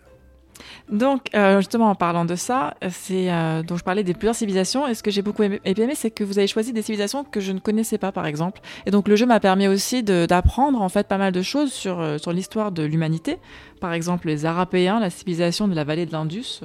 Voilà, j'ai découvert, je ne connaissais pas du tout. Comment il s'appelle l'historien, pardon? Tout à l'heure, t'en parlais justement, Euh, qui, a, qui a dû beaucoup le Je lui ai fait un big up, c'est Benoît Humbert. Donc, euh, il sera content de s'entendre. Ah bah voilà, très bien. Et euh, ce que j'ai beaucoup aimé aussi du coup, c'est de pouvoir changer en fait euh, pendant le cours du jeu de société et de passer d'une civilisation par exemple agraire à plus euh, aller euh, axée sur l'or ou sur euh, sur la, la conquête militaire. Et j'ai trouvé aussi que c'était une bonne façon d'éviter un peu l'anachronisme qui me gênait un petit peu dans la civilisation où par exemple on, peut jouer euh, Gandhi à l'ère médiévale ou Jules César euh, à l'ère atomique. Et donc euh, ça c'était un, très bon point. Et donc je voulais aussi parler du mode multijoueur que j'ai testé avec mes amis. Et là, c'est là où en fait, je me suis vraiment éclatée. Je sais pas si si c'est euh, quelque chose que vous allez mettre, par exemple, pour des compétitions plus tard ou euh, ou des modes euh, vraiment euh, encore plus rapides que le mode Blitz qui est en 75 tours où euh, on peut faire des petites parties d'échecs vraiment rapides. C'est le, le temps qui est accéléré, hein, c'est ça? Euh, bah, en fait, En tout est, tout est plus rapide en, en- en ressources et tu as 75 tours pour faire ton, ton jeu. Mm. Et, euh, et là, c'était, on était tous sur Discord ensemble, on a fait des parties à 8 joueurs et c'était absolument génial. Là, c'était, euh, c'était encore mieux que, que Mon Gus. On s'est fait des, coups de poignard dans le dos, des alliances, euh, des entourloupes. euh, c'était, extraordinaire. Et donc, euh, pour revenir à toi, je voulais savoir quand est-ce que tu as rejoint le studio Amplitude? Alors j'ai rejoint Amplitude en décembre euh, 2020, donc euh, en plein dans la, si je compte bien, troisième vague. Je suis en fait l'héritier de, de deux lead designers qui venaient avant moi. Donc dans l'ordre inverse, c'était William Dice. Euh, et avant lui, euh, Maxence Volo. Donc euh, je les nomme aussi hein, parce que ils ont quand même travaillé beaucoup plus de temps que moi sur ce projet. J'ai la chance de le porter en ce moment, mais bon, c'est vraiment beaucoup de leur travail. Et donc j'ai rejoint Ampl- Amplitude. Je, travaillais déjà un peu sur les DLC dans Endless Legend et donc j'étais un peu un, habitué de, du style de travail ou même des outils internes. Donc donc voilà, c'est ça. Et j'ai eu la chance aussi de travailler donc dans mon depuis mon arrivée. Comme vous savez, le jeu a été repoussé. En fait, il allait sortir en avril et après on l'a repoussé en août. Donc du coup, ça m'a permis de d'accompagner l'équipe euh, qui, qui finissait son projet euh, et de prendre en main le projet que, que je porte maintenant. D'accord. Et donc, euh, chez Amplitude, euh, sur le jeu, tu es senior game designer. Qu'est-ce que c'est exactement? Alors, senior game designer, c'est on- donc euh, bien sûr en fait. et je te corrige à nouveau, je suis désolé. Je suis depuis la semaine dernière lead game designer. Donc Ah, voilà. Mais donc la différence entre un lead et un senior, c'est qu'un senior, c'est c'est un, un pan ou un, un niveau, si tu veux, de, de- dans une carrière de game designer. Le lead est un rôle, donc un senior peut être mais tu peux aussi être juste senior. Donc euh, je suis euh, maintenant à la charge de l'équipe, donc une équipe de quatre personnes en design, et, euh, bien sûr, bah, ça, représente surtout des réunions. Mais en termes de senior game designer, en fait, donc que quelqu'un qui travaille à ce niveau-là, on attend de lui qu'il soit indépendant en fait dans le sein de la production. C'est-à-dire n'importe quel chantier qui arrive, ben, on, peut lui- donner clé en main et on attend de lui que qu'il rende euh, quelque chose qui tient la route. Donc euh, en tant que senior game designer pendant la production, j'ai pu m'occuper de ah bah, il faut améliorer euh, le combat, il faut aller faire du balancing sur la diplomatie, il faut aller refaire tout ce truc là qui qui marche pas bien et donc des fois plusieurs en même temps et donc ça représente aussi être un peu un agent si mieux indépendant un peu comme le le, le du lead designer qui dit écoute t'es sympa mais j'ai besoin que t'ailles euh, killer cette feature non, je, D'accord, d'accord. moins mafieux Et euh, donc, quand tu as rejoint l'équipe, est-ce que tu as pu voir les premières étapes du jeu? Est-ce que le jeu a beaucoup évolué par rapport, tu sais, donc au début, tu as toujours un peu une, une espèce de fantasme, de désir, et quand tu te confrontes à la réalité, bah, finalement, ton jeu, il, il change un petit peu. de Est-ce qu'il y a eu ce, ce changement, en fait, dans Euh, oui, c'est c'est une question intéressante. D'ailleurs, c'est dans Humankind qui est un grand jeu en fait d'un point de vue mécanique. Donc il y a plein de mécaniques comme tu l'as bien décrit euh, qui s'embriquent, euh, qui sont euh, dans certains endroits, euh, qui se connectent ou pas entre elles. Euh, c'est presque comme une, euh, une excavation archéologique. D'accord. Donc tu as les choses qui sont euh, en haut et, et c'est les trucs qui sont visibles, le combat, euh, l'interface, tout ça, c'est des trucs qui sont bien euh, et tu l'as. Et des fois, euh, tu es amené à intervenir sur des choses qui euh, ont été peut-être euh, finalisées il y, a un, an. Et du coup bah, tu, reviens parce qu'il y a un petit bug et donc tu, lis des choses, des documents qui ont été écrits euh, il y a deux ans peut-être, euh, qui sont heureusement encore d'actualité. C'est grâce aussi un peu bah, à l'expérience du studio, hein, donc ça c'est quelque chose que, j'applaudis. Mais c'est aussi c'est une méthode en fait à travers laquelle nous en fait avant de prendre une, mécanique et de la défaire on, on pense à ce qu'on appelle les rationnels. C'est-à-dire euh, on se pose on essaie de décrire dans deux trois phrases en fait euh, c'est une méthode euh, comme une autre hein, de game design mais qui marche très bien pour ce genre de jeu. C'est-à-dire quand on parle de par exemple la diplomatie ben on a trois quatre rationnels en tête qui sont les points cardinaux que qu'on doit suivre pour mener la feature à bien. Donc en fait peut-être que la feature en soi ou le design sur ces 1000 1000 pages, euh, il y a des trucs qui sont vieux, mais les rationnels, c'est au moins ce qui doit toujours rester et ce qui nous permet de dire des choses, même avec une mécanique de euh, plus 3, moins, moins 2. quoi. Voilà. D'accord, oui, Simon. On dit rationaux On- C'est quoi le pluriel? Les- non, parce que c'est aussi. euh, non, c'est- c'était pas ma question. hein. non, non. Comment on fait pour avoir des rationnels justement qui sont euh, un peu euh, originaux quand on a du Steve en face? C'est- un peu ça le. Eh ben, le fait d'avoir Steve en face est, est, euh, est une aide parce que d'ailleurs c'est quelque chose qu'on connaît et on, on l'aime bien sûr euh, donc euh, euh, et on l'étudie. Donc c'est quelque chose qui va dans les deux sens. On, on l'aime on le connaît on fait même partie des fois des joueurs euh, certes moi j'ai fait des maps pour jouer en multi parce que je trouvais que ah, ce serait trop cool. Comment on en sort? De la même manière, comment on en sort, c'est-à-dire que euh, quelques designers, donc ceux que, euh, que, que au moins nous dans l'équipe, on, on arrive, on arrive à réfléchir sur ça de manière critique, c'est-à-dire euh, même si finalement on est en train de parler de, de formules mathématiques finalement euh, masquées sous, un, sous de la 3D. Euh, on parvient parfois à dire bah écoutez euh, voilà euh, une courbe euh, je vais dire un exemple qui a l'air a l'air euh, tiré des cheveux mais euh, parfois ah non là, là, c'est linéaire c'est embêtant. Ou le linéaire c'est pas intéressant on pourrait le rendre quadratique c'est beaucoup plus fun parce que bah, ça grandit d'une certaine manière. Et donc c'est des personnes où qu'on se forme entre nous ou, ou ou en interagissant on arrive parfois à découvrir en fait les les questions esthétiques qui se cachent sous les mécaniques numériques parfois du jeu. Euh, donc euh, des fois on essaie de mettre une petite ride à la main, donc ça veut dire euh, sortir une formule et faire un tableau avec des chiffres mitonnés par nos petits soins, et dire Ah, ici oh, je vais voir plutôt un 25 qu'un 24 parce que oh.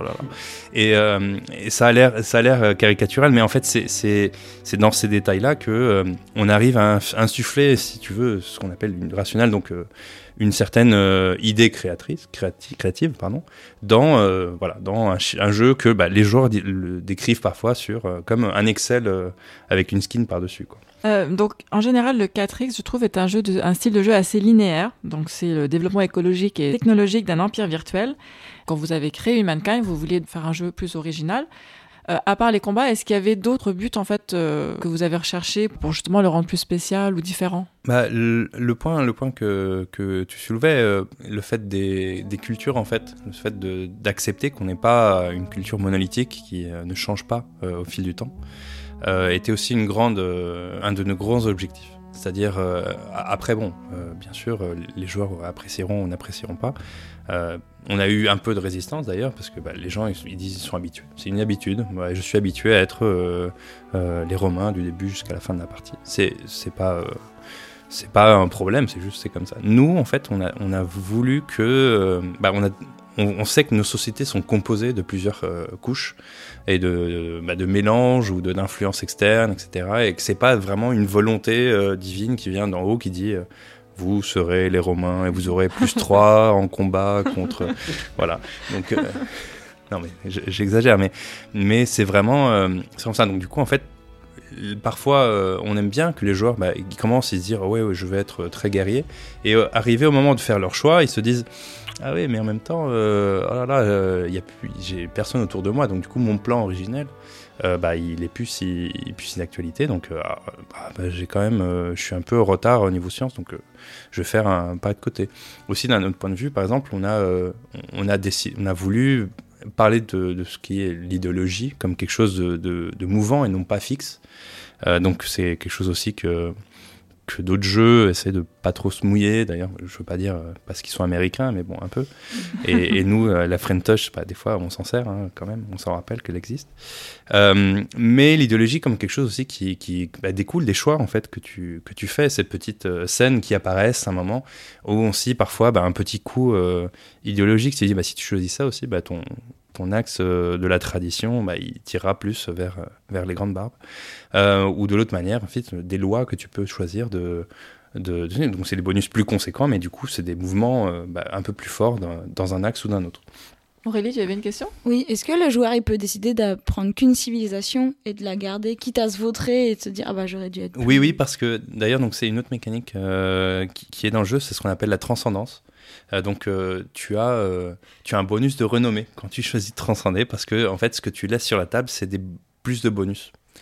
Donc au lieu d'avoir en fait quand tu gardes tu gardes les bonus que tu avais avant parce que du coup tu composes ta culture de plusieurs mais si tu décides non non on sera on sera les, les Égyptiens jusqu'au bout bah les Égyptiens quand ils arriveront donc on a l'Égypte en ère moderne mais les Égyptiens c'est les rois égyptiens quand ils arriveront au XXe siècle, bah, ils, auront, ils auront du mal parce qu'ils auront moins de bonus, mais à chaque fois qu'ils feront un truc, bah, ça, ça donnera le double de points de renommée. Du coup. Donc si on veut envoyer une pyramide sur Mars, euh, c'est Humankind Ah bah, qu'il faut jouer. Quoi. Je, je pense que c'est d'ailleurs le- l'image de garde du jeu pendant longtemps, c'était euh, un astronaute avec un drapeau bleu euh, avec l'œil égyptien. Donc c'est un, oui, c'est un peu ça la, la fantaisie aussi. On sait que c'est, à nouveau, voilà, on sait que les joueurs euh, bah, veulent le faire parce que c'est un peu dans leur imaginaire.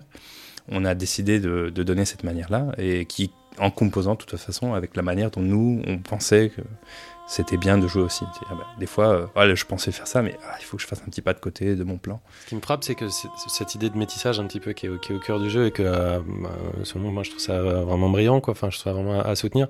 Finalement, la, la réticence, elle viendrait presque des habitudes de jeu et de se dire, bah, ah oui, c'est un petit peu édulcoré ce mélange. euh, moi, j'ai quand même envie d'être ceci, cela. Enfin, ça me rappelle vachement de, des archétypes, ne serait-ce que de choix de personnages de base où on a envie d'être ceci ou cela et on a plus de complexité à admettre le fait qu'on est euh, euh, ben, un, petit- peu de tout en fait, de, petits bouts, etc. C'est vraiment, vraiment. Et bon, vous n'avez pas eu de, plus que ça de, blocage de la part des, testeurs et tout ça quand vous avez mis en place les protos? Euh, non, non, non. D'ailleurs, c'était quelque chose qui, euh, bah, comme tout, hein, on, a continué parce que euh, on a une forte culture du test. Euh, on a d'ailleurs euh, Games Together, qui est notre plateforme euh, bah, de, développement collaboratif. Donc, on a montré très tôt aux joueurs euh, nos intentions, nos idées, euh, et, c'est quelque chose qui, bien sûr, euh, même s'il y avait des réticences, quelque chose où les joueurs nous font confiance parce qu'ils savent que Amplitude a tendance à pouvoir délivrer euh, ces concepts un peu barrés parfois. Et sur ce fait euh, bah, de, du métissage, du mélange, etc., on, euh, bah, on, voilà, on, on est content de ce qu'on a pu euh, délivrer euh, aussi à ce sujet-là, tout en rest- essayant de rester le plus possible dans, dans le, le respect de cultures qui sont déjà éteintes, qui peuvent pas vraiment se défendre pour elles-mêmes d'ailleurs. D'un point de vue perso, est-ce que toi, tu as rencontré des difficultés particulières pendant le, le développement du jeu? Alors, en, en fermant les yeux sur le fait qu'on était chacun euh, chez soi en train Ouais. de travailler et que le jeu est sorti et qu'on était encore chacun chez soi, donc euh, ça, euh, à part ça, je n'ai pas rencontré de difficultés. Par contre, je sais que au sein de mon équipe, vu qu'on traitait des, des faits réels, en fait, certains designers bah, étaient pas commodes en train de travailler, par exemple, euh, pour certains, hein, sur la religion, pour d'autres, euh, la pollution. C'était un sujet, non pas qui niait, mais qui trouvait quand même très réel et très difficile, du coup, de, euh, bah, de dire, ah bah voilà, on va faire une mécanique, euh, regardez ce système-là sans sans sentir qu'on est dedans, quoi. Tu vois, ah, c'est cool, j'ai tué le monde. Oui, ça. Et ouais. donc, voilà. Il- c'est plus fun, quoi. voilà, donc moi j'ai j'ai la chance, de, la chance et la malédiction d'avoir euh, un peu plus d'expérience, donc j'ai- je parviens à prendre quand même du recul euh, par rapport à ce que je travaille quand je sais que c'est des sujets aussi sensibles ou que je partage pas vraiment. Euh, mais euh, mais voilà, donc moi personnellement non, mais je, voilà, on a eu dans l'équipe, euh, euh, oui, à gérer. D'accord, parce qu'en en fait, ça, c'est ma prochaine question, donc c'est un, un bridge parfait.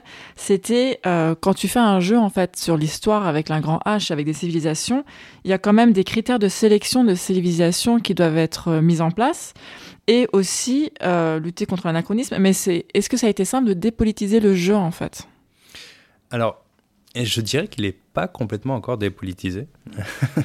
c'est pas l'intention non plus, en fait, de rendre un jeu clean, euh, objectif, entre guillemets. Euh, ce n'est pas l'intention. Donc, bien sûr, il y a des choix de culture euh, à appuyer. On a, on a certains critères, du coup, de.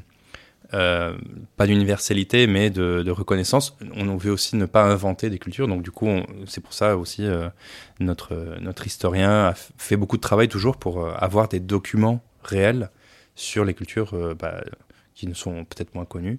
Euh, et aussi, un challenge, par exemple, ça a été pour les cultures qui, qui sont encore parmi nous. Donc, pour celle de l'ER6, par exemple, c'était très amusant quand on a commencé à révéler les différentes cultures sur Twitter de l'ER6. On avait. euh, par exemple, on a l'URSS et non pas la Russie et les Américains. Euh, donc euh, l'URSS avait une affinité expansionniste et tout le monde disait ouais l'URSS ah ouais je me rappelle et tout.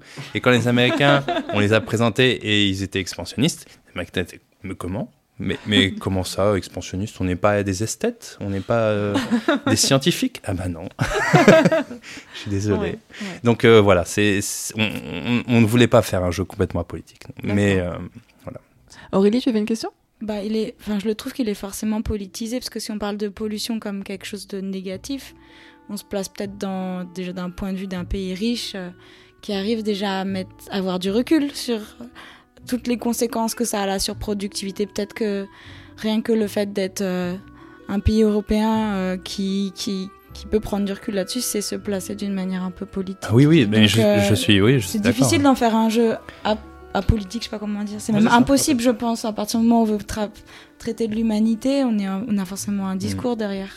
Oui, d'ailleurs, euh, d'ailleurs, euh, il est possible quand même de, de finir le jeu sans, enfin, de gagner, sans euh, devoir euh, polluer un iota le, le monde, mais ça, ça implique de moins de, de ce que nous on sait de l'histoire et à nouveau pour pas rentrer dans l'anticipation ou l'histoire alternative. Bah de, de juste pas toucher euh, le pétrole, euh, le charbon. Il faut On juste peut le finir sans oui. tuer personne? Et on peut finir sans tuer personne. François, tu avais une question? Ouais, j'avais deux questions. Euh, la première, c'est à t'écouter, en fait, et euh, encore plus euh, quand, quand on joue au jeu, on a quasiment l'impression que Mankind est sans limite, en fait. Euh, Il y, avait un calcul que j'avais vu qui m'avait frappé, c'était euh, euh, 10 puissance 6 possibilités, c'est-à-dire 10, cul- 10 cultures par ère sur 6 aires. Ça fait un million de possibilités, en fait. C'est assez, euh, c'est assez énorme, sans compter la transcendance dont tu parlais tout à l'heure. Euh, Est-ce qu'il y a justement une chose que tu pourrais nous, bah, nous dévoiler, peut-être le terme un peu exagéré, mais euh, que vous n'avez pas réussi, euh, ou pas encore réussi peut-être, à implanter dans le jeu et que vous, que vous souhaitiez?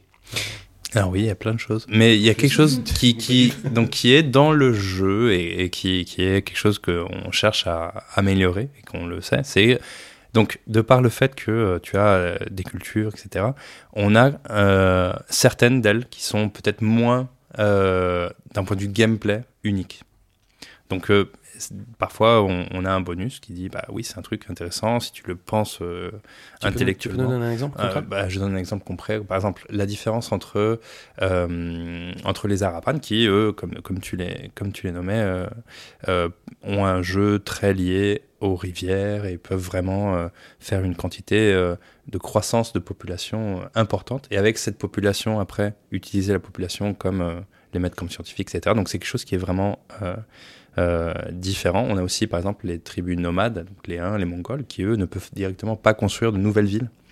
et donc ils sont, ils sont vraiment forcés à bah, rentrer dans le rôle du, du du barbare entre guillemets je veux pas c'est pas vraiment comme ça qu'ils s'appelaient eux-mêmes mais euh, au moins bah, dire écoute pour euh, pour ma culture euh, je veux et après on a des problèmes bah, donc, par exemple une culture qui est moins prise c'est on va prendre je sais pas même les français donc les Français, bah, c'est juste un bonus de science. Expansionnistes les Français. Les Français, les Français, hein. les Français, non non, c'est les Français après le Troisième Empire. Donc on n'a on n'a pas de Français en ère en ère contemporaine. Mais eux, bah, c'est un bonus de science. Donc c'est intéressant, mais après, ça n'offre pas de. Euh, peut-être euh, pas tellement de, trucs nouveaux à faire quand tu choisis de jouer comme les Français. J'ai une deuxième question en fait quand, on a euh, regardé les, des, retours de joueurs. il y, en a, il y en a beaucoup qui ont remonté que les, les 6-7 premiers tours étaient, étaient beaucoup, voire trop décisifs en fait euh, pour définir le reste de, la, game. Est-ce que c'est quelque chose dont, vous avez conscience dans les, retours qui vous sont faits et que vous allez éventuellement euh, tenter d'améliorer? Alors je, précise, hein, oui, les, premiers tours, donc euh, selon la vitesse 6 à 10, c'est quand tu joues en ère néolithique. Donc tu n'as pas encore de ville, tu découvres autour de toi et si tu as la chance de trouver un petit bonus de, nourriture ou tu as de la chance de chasser un mammouth ou, ou etc. Euh, ta culture euh, va grandir. On a même un exploit où les gens, en fait, euh, ça s'appelle le long néolithique, où les gens ont découvert que bah, s'ils restent le plus en fait longtemps possible en néolithique, ils font une grande, grande, grande tribu. Euh, et après, quand ils passent d'air, ils peuvent écraser en fait un peu les gens avec ça. Donc C'est mal écraser un peu. Un peu.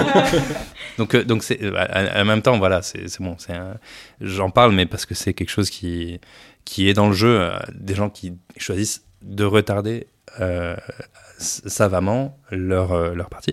C'est vrai que euh, c'est un peu un le rôle de début de partie. Est-ce que tu auras de la chance, tu auras pas de chance? Donc c'est quelque chose que je ne sais pas si je dirais qu'on va résoudre ce problème-là, mais on sait que il y a tellement de poids en fait dans le néolithique que même si on est content de ce qu'on a délivré pour la pour le lancement, c'est quelque chose qu'on sait que qu'il faut faire évoluer un peu parce que c'est quelque chose qui apparaît à toutes les parties. Donc le joueur est obligé de passer par cette partie. Et si c'est vraiment un truc, bah euh, vas-y, euh, fais tes mouvements pour voir si tu as eu de la chance ou pas. Euh, c'est un peu, voilà, ça finit par être quelque chose de mécanique et pas tellement marrant. oui, c'est vraiment un rapport. C'est pas une nouvelle question. D'accord, vas-y. Ouais, c'est pour ça. mais vous, vous, voulez faire du e-sport avec votre jeu? Alors, c'est non, non, non. Pas non, ce que là on s'en fout. Enfin, euh, une mécanique un peu. tu, veux... Merci, Simon. Tu, veux résoudre une mécanique pétée si t'as envie de faire du e-sport. Sinon, non, amusez-vous avec le jeu, quoi. C'est oui, mais c'est c'est euh, alors comme euh, comme les disait Ariane, elle a joué pendant 1000 heures à Civilization 5. Et, et, on veut que les gens jouent à des milliers d'heures à Humankind. Et donc, en fait, si, voilà, donc 2000, le double. S'il y a quelque chose qui est pas super et, et qui pour être mieux, bah, pour ces 2000 heures, tu as envie de l'améliorer. Merci beaucoup. Alors, donc pour terminer, avant mes... j'ai une petite parenthèse philosophique pour terminer, mais avant ça, j'ai euh, une question d'un membre de notre communauté qui voulait te poser la question suivante. C'est Dart.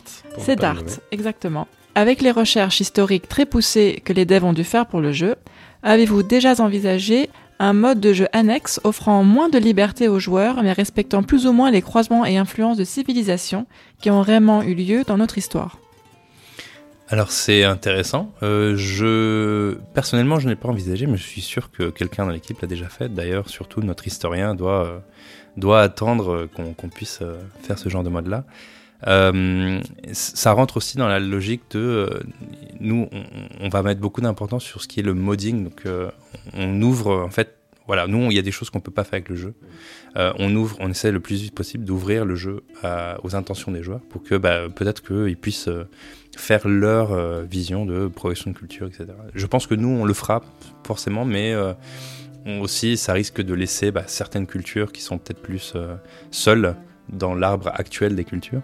Euh, un peu sur le côté du chemin. Donc euh, voilà, on ne sait pas encore nous comment est-ce qu'on le montrera, mais euh, peut-être que Dart le fera, fera un mode pour assouvir sa quête d'histoire. D'accord. Alors, euh, donc pour, euh, pour conclure, je voulais euh, agrandir un peu le- la discussion sur des questions philosophiques. Euh, Carrément. oui, Ok. oui, parce que j'ai un, un sujet qui me porte beaucoup à cœur. Donc, euh, dans le 4X, pour moi, souvent, euh, je trouve qu'il y a un cinquième X, en fait, qui est caché, qu'on qu'on ne nomme pas. Euh, ce n'est pas le X de expérience que d'Alan Emmerich, euh, dont il parlait dans le Computer Gaming World, c'est en fait euh, le X de l'extinction. Mhm. Et je sais que ça fait rêver personne un jeu sur l'extinction de l'humanité. On préfère toujours fantasmer sur la conquête sur Mars ou la construction d'une fusée et envoyer les humains ailleurs. Mais pour moi, en fait, quand tu fais un 4X, c'est un petit peu indéniable, c'est un peu indissociable en fait l'extinction de l'humanité. Est-ce que c'est pour ça justement que vous avez rajouté le, le chapitre de la pollution pour euh, un, un- un de petit, de petits rappels en fait sur euh, sur cette trajectoire Euh, Je, je complète même. Oui. Est-ce que du coup vous avez des systèmes de pandémie ou- ou de quinte de tout euh, humanitaire Ah, c'est sûrement dans les cartons. Euh, pour cette histoire d'extermination, en fait, euh, en fait, c'est- en anglais, c'est euh, voilà, c'est c'est- le mot extermination inclut inclut, euh, bah, inclut l'extinction. C'est c'est un peu euh, ce qui est dans le mot, quoi. Tu, tu cherches euh, et, d'ailleurs l'exploitation aussi inclut l'extinction parce que euh, bah, à un moment, euh, même si tu es dans l'univers de Endless Legend, bah, à un moment il y aura plus, ça y est, tu auras rempli, épuisé toutes les ressources qui étaient à, ton coin. Donc c'est là où on, c'est bien d'être dans un jeu vidéo parce que c'est un peu, bah, on, on finit et on recommence. Et du coup, on recommence avec une planète toute neuve, avec toutes les choses pour découvrir. Euh, mais, euh, mais oui, c'est quelque chose qui est, qui est dedans. Et c'est un peu, voilà, je veux dire, je sais pas si on l'a fait avec cette démarche-là. Donc on voulait vraiment euh, dire quelque chose qui est dans le monde et, et des dynamiques qui surgissent à partir de ça. Mais c'est euh, vraiment, bah, c'est quelque chose qui est euh, non dit dans les mécaniques, mais qui est toujours en fait la, on se demande jamais ce qui se passe après que tu as fini. Oui, j'ai fini ma partie. Qu'est-ce Oui. qui se passe vraiment?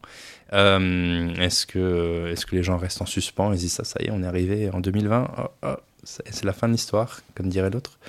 Euh, ou est-ce que, euh, est-ce que bah, tu, tu, vu que tu es, ça y est, tu as gagné, tu es le plus fort, euh, du coup tu soumets tout le monde, ou tout le monde euh, dit, fait ce que tu dis, ou, ou si tu avais fait la victoire euh, technologique, euh, c'est les machines qui prennent le pouvoir et on passe.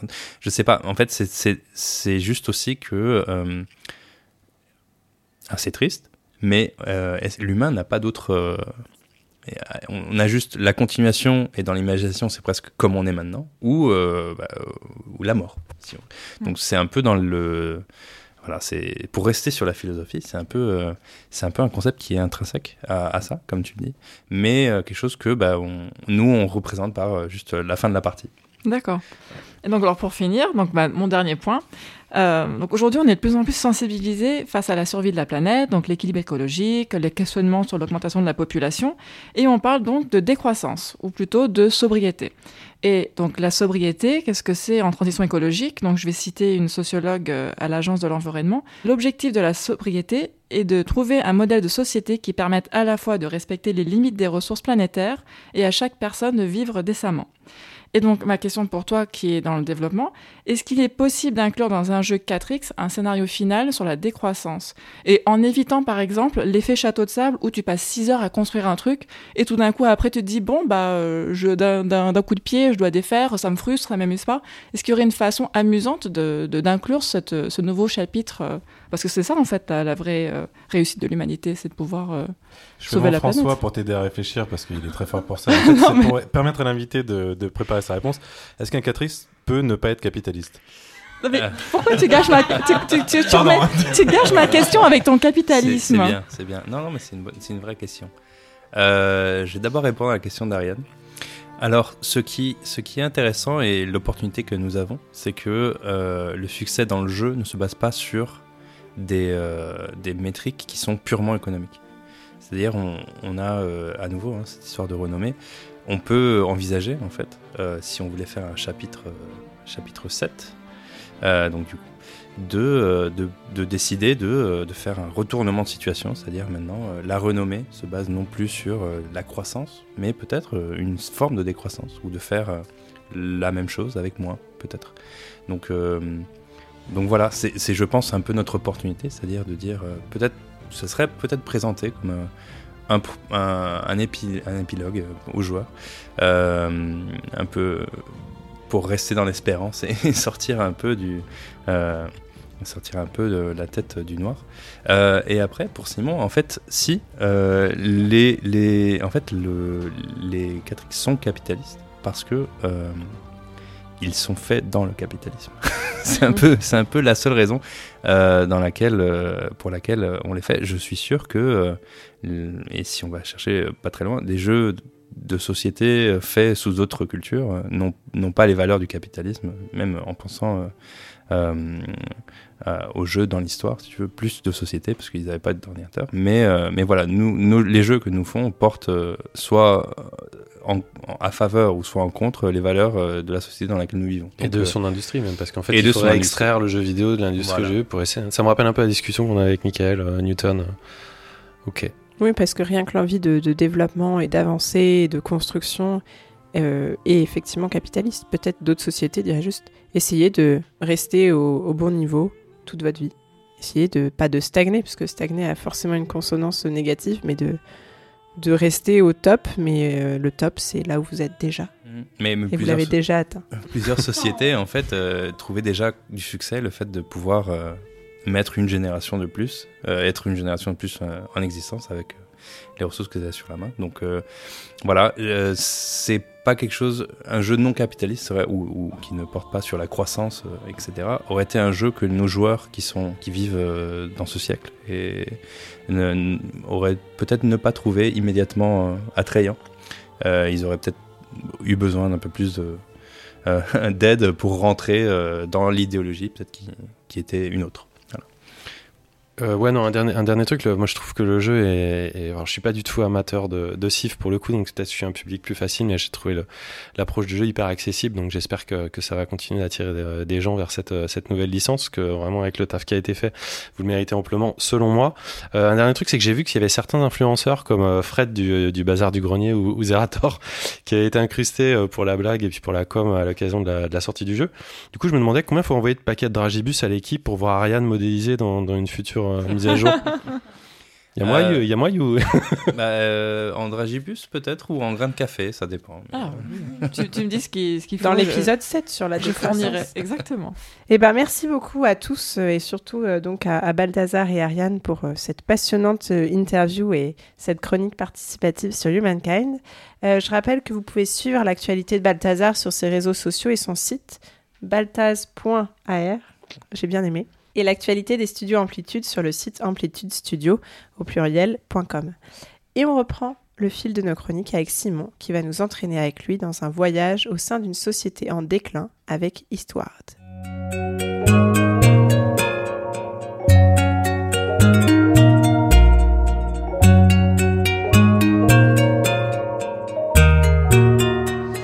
Le hasard du calendrier et le report de cet épisode à la fin septembre, peut-être pas au courant, mais c'est un peu ce qui s'est passé, est définitivement une bonne chose pour moi, puisque, et pour vous d'ailleurs, puisque je vais pas vous parler de Bless Unleashed, un MMO free-to-play que j'ai euh, un peu euh, complètement lâché récemment à cause du endgame complètement raté aussi, lui et la communauté euh, extrêmement antipathique. Donc voilà, il faut le savoir, hein, si on avait enregistré il y a une semaine, vous auriez droit à cette chronique euh, d'un MMO tout pourri. cool Mais à la place, Cool, cool.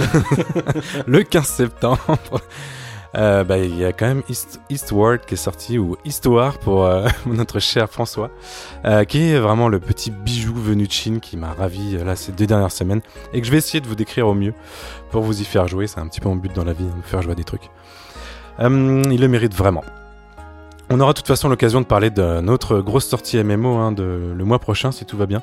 Mais en fait, euh, Ariane vient de me confirmer qu'en fait tout le monde s'en fout du MMO d'Amazon qui sort demain, mais apparemment vous non plus. Tout le monde per- personne au courant qu'il y a un énorme truc qui sort Euh, demain. New World Non, pas Ouais, New World. Bref, Eastward, c'est euh, vraiment une scène d'introduction. Quand vous lancez le jeu, ça vous dit même pas à jouer quoi que ce soit, ça vous balance un, un sorte de- d'animé japonais qui présente le monde et les principaux proca- protagonistes pardon, du jeu, tout en restant hyper vague puisqu'il faut vraiment aller assez loin dans l'histoire pour savoir euh, à qui on a affaire un petit peu sur, ce petit dessin animé tout à fait sympathique. Pour ce qui nous concerne, donc au début, on comprend qu'on incarne, euh, John, un mineur d'une quarantaine d'années, qui en creusant découvre une jeune fille avec qui il va se lier d'amitié. On comprend aussi que le jeu se déroule dans un monde post-apocalyptique, mais ça, euh, Bénédicte, tu l'as déjà annoncé à, l'introduction, où les gens semblent habiter sous terre et vivent du minage à l'ancienne, Euh, et ils minent aussi une civilisation disparue. Et c'est ce qui leur permet comme ça de subsister sous terre. John est la caricature du personnage de RPG. Bon, il parle pas, il fait plutôt ce qu'on lui demande. Mais il reste super attachant dans sa quête de toujours protéger Sam, la jeune fille dont je parlais là, qui l'a recueilli. Assez vite, on se trouve euh, à jouer les deux personnages en même temps et leur relation est vraiment très chouette, très touchante. Euh, passer le côté un peu cliché de John et Sam, euh, tous les autres personnages d'ailleurs du jeu sont extrêmement bien écrits, qu'ils soient bons ou mauvais, ils sont hyper originaux, ils sont réalistes dans leur comportement. Bref, c'est un plaisir de suivre un petit peu cette aventure avec, euh, avec tous ces personnages. Le jeu est d'ailleurs destiné à un public plutôt mature, alors je sais que nos auditeurs sont pas forcément très très jeunes, hein. Euh, on, on les salue, mais Mais enfin, mais bon, il- les thèmes abordés sont, euh, sont quand même souvent assez crus. Et le monde d'histoire, d'une manière générale, est souvent brutal. Et euh, la vie, on se dit, il est vraiment pas aisé. Côté réalisation, on est face à un RPG d'action en vue de dessus, tout en pixels fourmillant de détails et d'animation, le tout dans une palette de couleurs extrêmement chaude qui m'a transporté instant- instantanément dans l'histoire. Je sais pas pourquoi ce jeu m'a pris. J'ai posé mes deux yeux d'un coup et c'était fini, je pouvais plus arrêter de jouer. Il est sublime. Non, mais et- quelque chose peut être sublime, mais là, c'est encore plus. Voilà. Attention, je deviens. C'est sublime, sublime. Sublime, sublime. Euh, je trouve ça vraiment magnifique, extrêmement moderne. On pourrait croire en voyant de loin que c'est un peu, euh, ça regarde vers l'arrière, mais pas du tout. On est dans la, on n'est pas du tout dans la nostalgie graphiquement. On est bien dans une vision extrêmement progressiste du jeu de pixel. On dit un peu ça tout le temps à chaque fois qu'on a un pixel art qui débarque. C'est pas faux. Merci François. Mais là, c'est vraiment le cas. Le gameplay, lui, se rapproche d'un Zelda Super NES, euh, pour ceux qui, euh, qui ont joué. Si vous n'y avez pas joué, je vous dis. Euh, dans ces combats, avec la particularité de passer de John à Sam, de John, John donc le, quarantenaire, et Sam, la petite fille d'une dizaine d'années, en un clic. C'est-à-dire que ça va être une, partie du gameplay de dire est-ce que je joue Sam ou, John, et, on va basculer de l'un à l'autre en permanence. John, lui, se bat avec des armes classiques comme une poêle à frire ou des fusils à pompe. Si vous jouez au jeu, vous comprendrez. Et Sam, elle, a des pouvoirs mystérieux qui sont un peu à la base du scénario. On va essayer de comprendre pourquoi elle a tous ces pouvoirs. Les phases d'action sont toujours complets, euh, couplées à chaque fois d'énigmes, hyper agréables à résoudre. Et la partie vraiment pure RPG va, se résoudre, comme je disais, un peu comme dans Zelda, récupérer juste un nombre de cœurs supérieur pour pouvoir prendre, euh, encaisser un peu plus. Et évidemment acquérir de nouvelles armes qui amèneront de, nouvelles, de nouveaux gameplays et évidemment de nouvelles énigmes à résoudre. Et je parlais vraiment de- des petits cœurs à la Zelda parce que ça va devenir extrêmement vite important de bien maximiser euh, sa jauge de vie parce que le jeu est extrêmement exi- exigeant dans ses combats. Euh, c'est très bien fait. Enfin, la euh, limite entre l'exploration et le, combat est très bien tenue. Mais en revanche, il va falloir euh, vous accrocher parce que euh, moi, je, je suis quand même mort quelques fois. Je vais pas évidemment reciter euh, le grand jeu du début de podcast de, de François, mais euh, mais on est sur quelque chose où il faut faudra faire gaffe. Et l'intérêt de, de faire gaffe à pas mourir, c'est qu'on a une, un aspect très important du jeu qui est la cuisine. Et là, je vais tout de suite réveiller certaines Ah. personnes dans ce jeu sans être évidemment de quelconque euh, un peu caricatural, mais je sais que tout le monde aime bien cuisiner ici, surtout dans les jeux vidéo. Et là, ils sont partis dans un délire de cuisine euh, vraiment. euh, si vous avez joué à, au, au premier, au dernier Zelda sorti. euh, qui s'appelle, tu l'as cité tout à Breath of the Wild. Breath of Breath the of Wild. the Wild. Wild, euh, je sais pas si vous vous rappelez de la cuisine dans Breath of the Wild avec euh, le côté un peu woke où ça fait, ça fait. euh, C'est marrant que tu cites, tu cites, euh, tu cites Breath of the Wild. Je pourrais penser que tu citais euh, euh, merde, un truc Hunter là.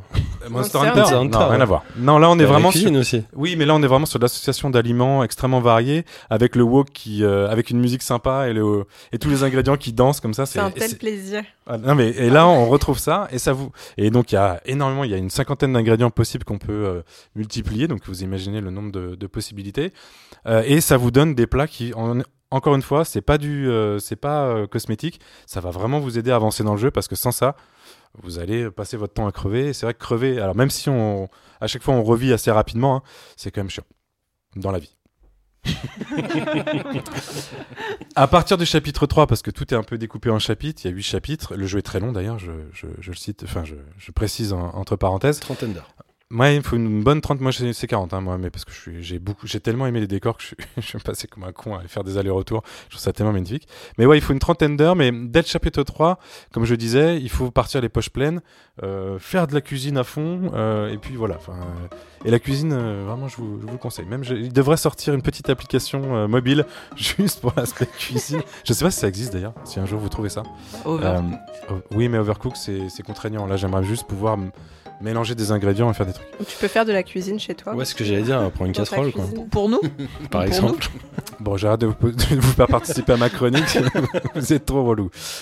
Bref, je pourrais vous parler du jeu justement pendant des heures, vous parler de cuisine, mais euh, je voudrais surtout rien spoiler, spoiler pardon, tant le voyage que nous propose l'histoire des extrêmement dépaysants, profonds, mélancoliques, très mélancoliques. J'aime bien la mélancolie ce temps-ci et euh, extrêmement humain. Bizarrement, on, trouve un peu des archétypes, au, euh, euh, au fur et à mesure de l'histoire, mais tous vous rappellent quelqu'un, vous rappellent quelque chose, et c'est vraiment fabuleux. Un petit mot tout de même pour parler de la superbe musique de, Joël Koralitz, hein, qu'on adore à la Pléiade. Et voilà, tu, François, voilà, non mais vraiment, il a, composé, je sais plus, une soixantaine de, morceaux qui accompagnent comme ça tout le long du jeu, qui est encore une fois très long. Et évidemment, euh, le studio Pixpil, basé à Shanghai, dont c'est le premier jeu et qui, j'espère, proposeront d'autres expériences aussi marquantes dans leur futur, parce que le jeu marche plutôt pas mal, donc euh, ça c'est plutôt positif. Pour finir, le jeu est dispo sur toutes les plateformes de Balthazar, donc ça fait du bien. Euh, non mais en plus que les plateformes de Balthazar, il est, il est dispo que sur Switch et PC. Bonne pioche. Bonne pioche. Et pour un prix égal à peu près à deux places de ciné, ici on parle en place de ciné, hein, pour faire des comparatifs avec un autre médium qu'on adore. Ce qui, pour ma part, est extrêmement peu comparé à l'ampleur de cette aventure et de ce qu'elle est capable de vous proposer. Si vous avez, encore une fois, un peu de temps à y investir, parce que ça prend du temps, on dit, au début, on se dit, tiens, ça, on va faire le tour d'un petit Zelda-like. En fait, pas du tout. Les gars avaient vraiment un truc à raconter. On est dans de la SF assez poussée. Je vais pas dire que c'est la plus grande SF que j'ai jamais vue ou lue, mais euh, les dialogues sont hyper bien écrits, l'histoire est super bien écrite. Tout est passionnant. Il y a une petite longueur au milieu, mais voilà. Euh, moi, je lui, je lui donne vraiment une, une très très bonne note. Et tout le monde a envie de participer à ma chronique. c'est magnifique. Béné. Oui, alors moi, ce que je trouve fou, c'est que ce soit de la SF justement, parce que ce type d'univers, on le voit beaucoup en fantasy. Euh, et beaucoup moins en SF. Moi, ça m'a fait penser un petit peu au charme que j'avais pu euh, trouver dans Octopus Traveler, mais qui là euh, est vraiment de, de la fantasy euh, pure. Et donc, on est un bel univers de SF, mais comme ça, un peu mignon, en pixels, avec un, un univers aussi riche et charmant. Ça me fait vraiment très plaisir. Donc, belle découverte. Merci. Et je vous cite même pas le méchant de l'histoire qui est absolument fabuleux. C'est, j'ai jamais vu un méchant comme ça, donc c'est juste pour continuer à vous teaser. Oui, Ariane. Alors moi, c'est- pour revenir sur la cuisine, en fait. Euh, Ça nous aurait étonné. Voilà, euh, ma question c'est les recettes en fait. Les recettes, est-ce que tu les découvres? Est-ce que tu, en faisant la cuisine au hasard, est-ce que ce sont des récompenses? Est-ce que ce sont des trésors cachés? Tu découvres les ingrédients dans des coffres. Hmm. avec une- un bruit magnifique quand tu ouvres le coffre et que tu prends ton ingrédient et après c'est du il faut tester c'est empirique D'accord, un peu comme aller, dans quoi. Guild Wars en fait. Tu, Ouais. tu mélanges, tu crées. C'est très plaisant de hein. cuisiner dans Guild Wars. Aussi, J'adore. dans Zelda aussi tu mélanges un peu au hasard hein, D'accord. mais dès que tu découvres un truc il est euh, ça y est il est rentre dans ta recette quoi. Ah, ça c'est bien. ça c'est bien ah non et t'as un petit euh, comment ça s'appelle Euh, Frigo non un truc qui tourne là, une roulette euh, Hmm. pas une roulette un, un bandit manchot un bandit manchot qui. C'est quoi ça, un bandit manchot? C'est pas on dit pas ça comme ça? Si, peut-être. Un bandit un comment on appelle ça Le une bandit manchot, c'est les trois symboles qui doivent s'aligner? Exactement Oui, je crois que c'est ça, c'est une machine de casino en fait. C'est un peu de Ah, c'est ça, euh, le ouais. 777. ok. Eh ben, tu as ça pour. Et si tu es un petit peu agile, pour avoir ta recette bonus, encore mieux, encore meilleure. Ah, c'est- ça alors. C'est bonus. Oui, François. Euh, oui, j'ai une, une petite remarque. On a, on a souligné la, la- la qualité musicale indéniable de, de l'histoire. Alors, Et je- j'ai repensé au moment qu'on n'avons même pas fait pour Humankind, alors que la musique est folle. Et ça serait quand même une complète injustice que de ne pas revenir, ne serait-ce que 10 secondes, sur la qualité euh, de la composition musicale euh, de, de ce jeu de- de- d'amplitude. Donc je vous la recommande très chaudement. Euh, juste, est-ce que tu... D'ailleurs, vous avez des, des, des merveilles de découverte cuisine ou, ou pas dans, dans Humankind? Genre Alors- la tarte tatin et tout ça, est-ce qu'on gagne en fame? Alors, ce serait des merveilles culturelles. C'est pas encore inventé, mais. Ah, j'ai soufflé une idée, j'ai soufflé une idée. Dans, dans, dans un, dans un add-on. Non, j'ai une question pour toi, Simon. En fait, c'est euh, justement, est-ce que tu crois que ce jeu, qui, euh, comment dire, ça, ça vend complètement son concept euh, dès le départ? Tu vois, c'est comme tu l'as dit, euh, on revient souvent sur des, des, des, des aspects pixel art retravaillés. Donc, on a compris en deux secondes que c'était un super RPG dans un très joli, euh, dans un très joli écrin. Ça fait deux fois dans l'émission que j'utilise ce mot. Est-ce que tu penses que euh, c'est suffisant pour conquérir un nouveau public? Genre, si quelqu'un a jamais fait de RPG de ce style-là, est-ce qu'il peut, euh, est-ce qu'il peut plonger Je pense surtout à, euh, tu sais, le, le jeu que j'avais fait euh, sur la petite île, euh, dont je me rappelle pas le nom présentement, mais l'année dernière. Euh, non, euh, une autre île. je fais beaucoup de jeux sur les îles. Northgard. Bon, bref, peu importe, on retrouvera pas le, le nom, mais est-ce que tu crois que ça peut attirer un, un nouveau public ou est-ce que c'est fait que pour des gens qui connaissent euh, la cam Donc, j'ai cherché le mot équilibre tout à l'heure, mais c'est extrêmement bien équilibré entre des phases euh, où tu vas découvrir le monde de vraie exploration et des phases hyper intéressantes de gameplay. Enfin, vraiment, c'est, c'est, c'est, je, je, je comprends. Enfin, je sais pas ce qu'ont fait ces gens-là avant. C'est impossible leur- que ce soit leur- si c'est leur premier jeu. C'est impossible que ce soit leur premier jeu. C'est trop Ça fait très abouti, quoi. C'est trop bien. euh, Enfin, même moi qui ai euh, 40 ans de, de jeux vidéo derrière moi, euh, ils arrivaient à me surprendre sur des trucs. Donc euh, voilà, c'est c'est c'est très très pointu, on va dire. Euh, Est-ce que ça peut amener que des choses? Bah rien que sur l'aspect visuel. Je je sais pas ce que vous en pensez. hein. Je sais que vous vous l'avez déjà vu, mais euh, moi oui, je pense que ça doit faire venir des gens. euh, en tout cas sur ce sur le RPG en temps un peu d'action, ça serait ça serait vraiment une bonne chose. C'est souvent des, des, des coquilles vides en fait, ce genre de truc. On a- on a beaucoup malheureusement d'exemples où on a des, des jeux super super quali comme ça qui sortent et en fait à jouer, on se dit ouais, mais en fait ça tient pas ça tient pas trop euh, trop la route. Et là toi tu recommandes à fond. hein, Quand je te dis la profondeur, l'histoire, chaque personne que tu vas rencontrer, c'est un bonheur de lui parler parce que euh, il va avoir sa petite, euh, son, son caractère, son truc. C'est pas du tout manichéen, ça part euh, dans tous les sens. Parce qu'en fait, ouais, je le dis, ça je peux le dire parce que c'est le tout début. En fait, tu te rends compte dès le départ qu'en fait la petite, elle a un double maléfique. Parce qu'en fait, bon, il y a- c'est de la SF, hein, donc euh, elle a son propre double qui en fait va conduire l'histoire, qui essaye de la mener vers le mal, et elle, elle est plutôt dans le bien dès le départ. Et en gros, tu vois son truc rouge débarquer qui va faire une connerie. Enfin voilà, il y a, je sais que c'est un truc que c'est déjà vu, mais voilà, c'est. J'ai retrouvé le jeu en fait, c'était euh, Short Hike. Yes. Ah oui. Ouais, c'est- on a quasi dit. Voilà, bref, je, si vous avez un truc à jouer, euh, moi je cherchais un, un RPG en plus ces derniers temps et, euh, et je suis tombé. Et, voilà, après il faut vouloir euh, quand même rentrer dans une histoire qui va assez loin. C'est ça m'a encore, ça m'a encore une fois rappelé Dark parce que je suis assez euh, de la série Dark. Mhm. Ça, ça a été vraiment une de mes claques euh, de ces cinq dernières années. Je retrouve un petit peu de, de ce concept, mais euh, ouais, c'est super. Eh ben, merci beaucoup Simon pour cette belle découverte. Et on va poursuivre avec un point VR un petit peu improvisé. Ah non, c'est pas un point vert un petit peu improvisé, c'est un point vert complètement, Complètement improvisé, improvisé. improvisé, mais qui a son jingle.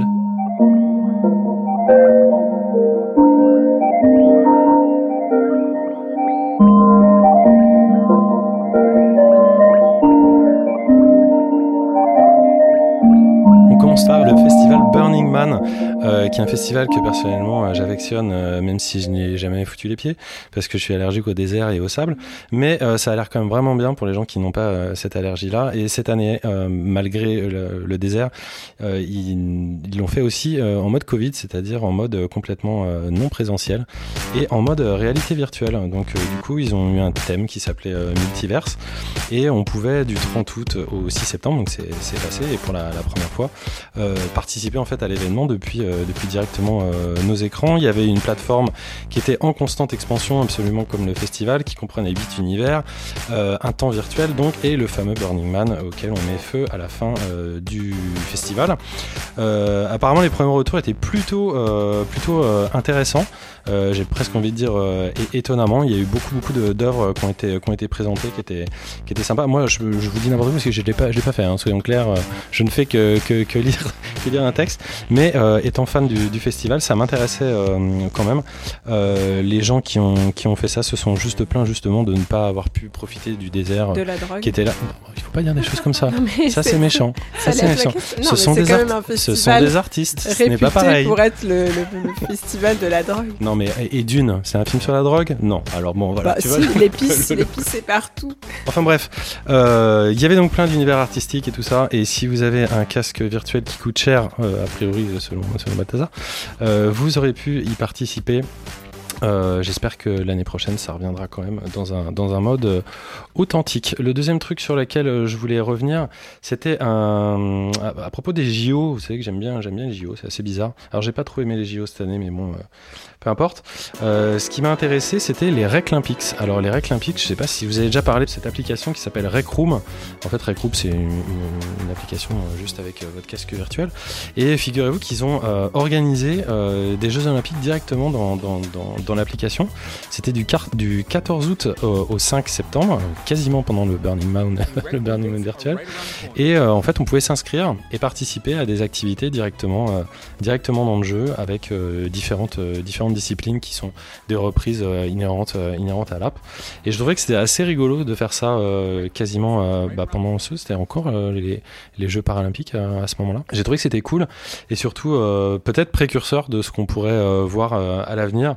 Et d'avoir carrément des, des, voilà des, une organisation, une cérémonie et surtout euh, une compétition organisée euh, comme ça euh, en, en virtuel. Je suis même étonné qu'il n'y ait pas eu encore de de- d'e-sport un petit peu plus façon pied de nez aux Jeux Olympiques qui organisent comme ça des petites euh, des petites euh, manifestations, on va dire euh, on va dire on va dire ça comme ça autour autour des Jeux Olympiques et autour de de la réalité virtuelle. Enfin, mon dernier point, et après je te donnerai la parole pour conclure, Bénédicte, c'était pour signaler un événement de réalité augmentée, en fait, qui existe euh, désormais à la citadelle de Verdun, en fait, laquelle qui a, modernisé son, parcours de visite.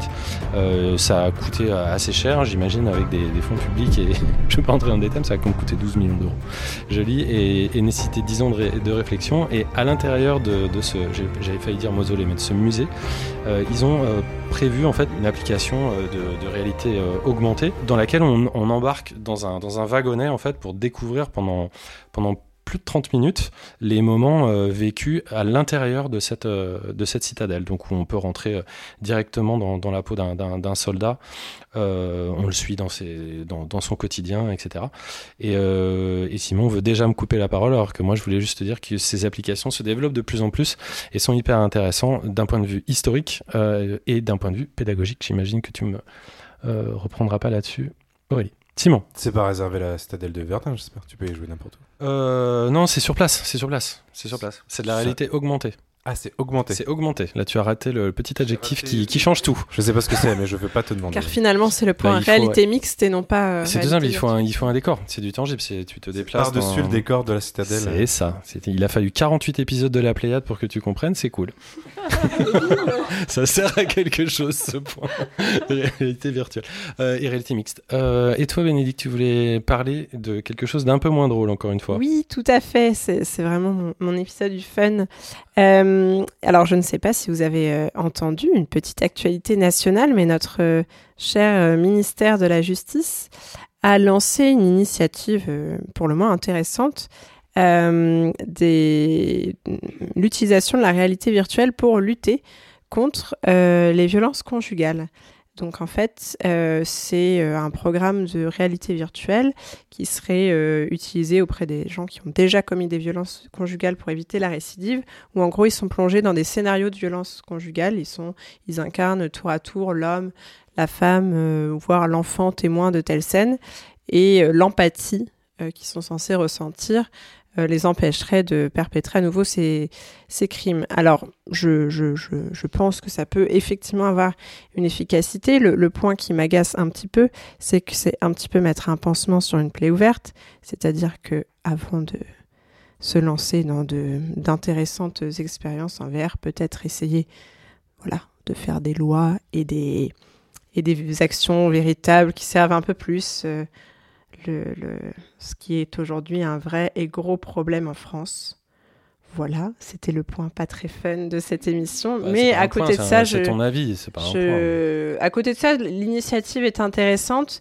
J'ai vu des graphismes qui me paraissent pas très réalistes, donc je ne sais pas si le- l'immersion est, euh, est vraiment euh, très aboutie. Je serais curieuse quand même de, de- de tester ça et de voir à quel point on, on peut vraiment être immergé là-dedans. Mais peut-être qu'on pourrait aussi leur faire regarder la servante écarlate. À mon avis, euh, ça marche tout Sans, aussi sans bien. faire l'avocat du diable, euh, il n'est pas dit que l'un euh, ne fonctionne pas avec l'autre. Euh, des lois, il y, y en a aussi. C'est pas, ils disent pas on fait ça, on fait pas autre chose. C'est un peu de la poudre aux yeux, je pense quand même. Ouais, mais t'as as utilisé le mot lutter. Je pense que le bon mot c'est sensibiliser. euh, ce qui est, ce qui est, ce qui est, ce qui est Alors frappant. c'est pour les auteurs de violences conjugales. hein, Oui, mais c'est ça. Moi, ce qui me frappe dans, dans, dans ce phénomène, c'est son augmentation, en fait. Et quand on voit à chaque fois, euh, notamment en termes pénal, hein, quand, quand les gens, euh, malheureusement, de rares fois, sont arrêtés ou que ça va jusqu'à des drames, c'est de voir euh, la linéarité des, des profils, en fait. C'est- C'est c'est souvent des gens qui, qui font ça entre guillemets sous le coup d'une forme de folie. Et moi je me suis toujours interrogé sur cette euh, comment, comment on peut appeler ça sur cette forme de, de formatage qu'il y avait euh, dans des esprits pour être capable d'aller jusqu'à euh, de tels actes en fait. Et je me dis s'il peut y avoir des expériences, qu'elles soient virtuelles ou autres, de rééducation de ce formatage pour éviter que ça se passe ou pour faire de la sensibilisation, je peux pas penser que c'est quelque chose de, de mal en fait. Ah non, je, je pense pas que ce soit mal. Je pense que c'est intéressant. Je pense juste oui, que c'est un peu insuffisant. Mais, Faut pas que ça se limite à ça, ça mais je clair. serais curieuse de voir euh, justement quand le, le dispositif aura été expérimenté à plus grande échelle les, les résultats d'une telle, d'une telle expérience. D'ailleurs, il n'y a, pas que dans ce genre de trucs qu'ils expérimentent la, la réalité virtuelle, hein, c'est vraiment dans, dans plein plein de trucs. Un dernier, une petite question juste pour finir avec le, ce, ce point de, de, de VR. Euh, chez Humankind, c'est un sujet qui, qui vous botte, euh, les réalités mixtes, que ça soit réalité virtuelle ou réalité augmentée, ou c'est c'est trop compliqué à, à prendre en, en charge pour le studio actuellement? Alors, c'est c'est pas vraiment quelque chose qui euh, est dans ce qu'on considère le royaume du possible. Euh, justement, seulement parce que si on était un studio plus en première personne, euh, ça irait. On a pensé à des histoires de euh, la table, tu la regardes du haut, etc. C'est des choses qui seraient plus si un jour on a voilà une réalité mixte, plus que quelque chose où plusieurs personnes peuvent s'asseoir autour de la table euh, et partager la même expérience plutôt que sur un casque. Finalement, on a on aura finalement la même expérience juste avec un peu plus de mouvement de caméra. Donc euh, c'est vraiment quelque chose qui, pour les jeux qu'on travaille actuellement, euh, est un peu encore dans loin dans, dans le futur. Ok, merci pour ta réponse. Eh bien, merci beaucoup euh, François pour ce point VR. Euh, et c'est maintenant l'heure de nos petits jeux de rentrée, bien ordonnés dans notre cartable comme autant de fournitures flambant neuves, j'ai nommé nos snacks.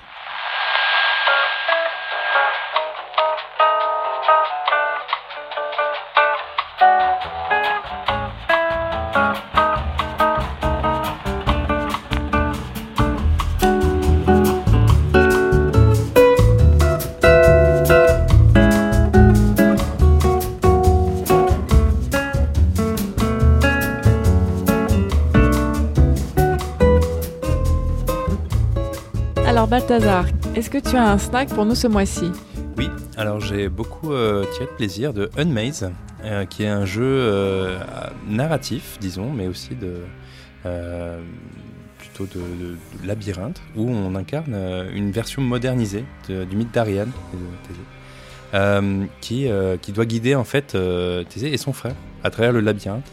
Et euh, c'est un jeu sur mobile donc. Et le, twist est que le joueur peut contacter à travers son téléphone euh, l'un des deux personnages en mettant son téléphone soit dans la lumière ou l'obscurité. Donc ça implique euh, se déplacer ou éteindre les lumières. Et le téléphone va passer en mode contact de l'autre personne. Donc ça peut paraître un gimmick, mais j'ai pris plaisir à jouer au jeu.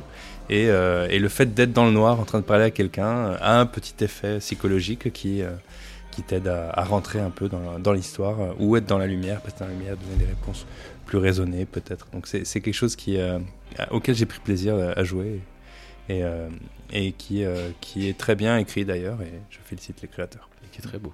Ah Oui, oui, oui, j'adore le concept de passer de la lumière à l'obscurité, c'est vraiment super. Merci beaucoup.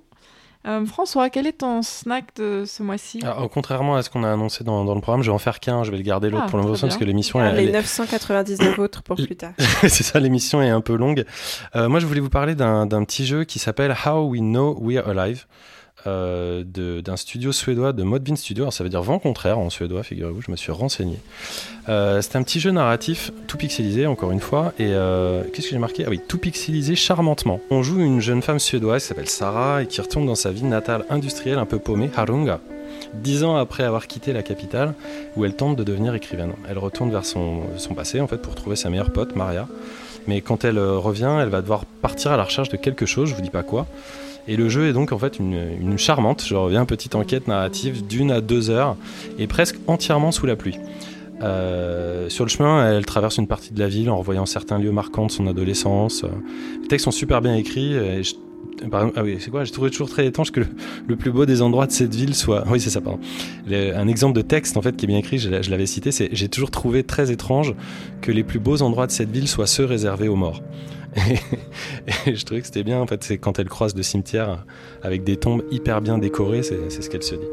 Et euh, Ah, moi j'étais en Suède en fait, fig- figurez-vous, vous en foutez, c'est un peu euh, 3615 My Life, mais euh, euh, j'y ai un peu vécu et c'est un, bon endroit pour la mélancolie et, le décalage. Par exemple, une des premières choses que, j'ai vues là-bas, c'était des, châteaux de neige.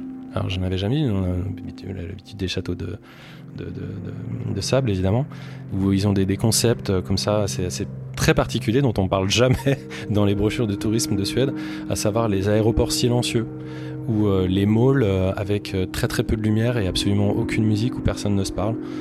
Euh, ça, c'est des choses que j'ai expérimentées, en fait, que j'ai retrouvées euh, dans le jeu. Il y a vraiment une ambiance très marquante et très euh, réelle sur ce que peut-être la, Suède un petit peu au microcosme, au microscope. Pardon. Le, le comme je l'ai peut-être pas encore dit, est de qualité. Il y a des sons super avec des scrollings différentiels qui sont malins. Un petit peu moins joli quand même tout ça dès, qu'on zoome, mais bon, ça, reste un très petit jeu. On interagit avec des pensées, avec nos souvenirs et des personnes, comme je l'ai dit, qu'on rencontre et qu'on n'a pas vues de- depuis 10 ans. Bref, c'est un, petit jeu, euh, probablement autobiographique, euh, mais surtout bien plus malin que je le croyais au premier abord, y compris dans ce discours euh, aussi simple et, et prenant. Euh, c'est très prenant émotionnellement, et du coup, c'est en Pay What You Want sur itch.io, et c'est dispo sur PC, Mac et Linux. Merci François. Simon, quel est ton petit snack? Eh ben, je garde un petit peu l'aspect, euh, on va dire, visuel novel de ce que vous avez évoqué juste avant. C'est pas Parce Parce que- novel, moi. Ça raconte des choses. Ah bah d'accord, c'est un novel quoi. Ta définition est assez large.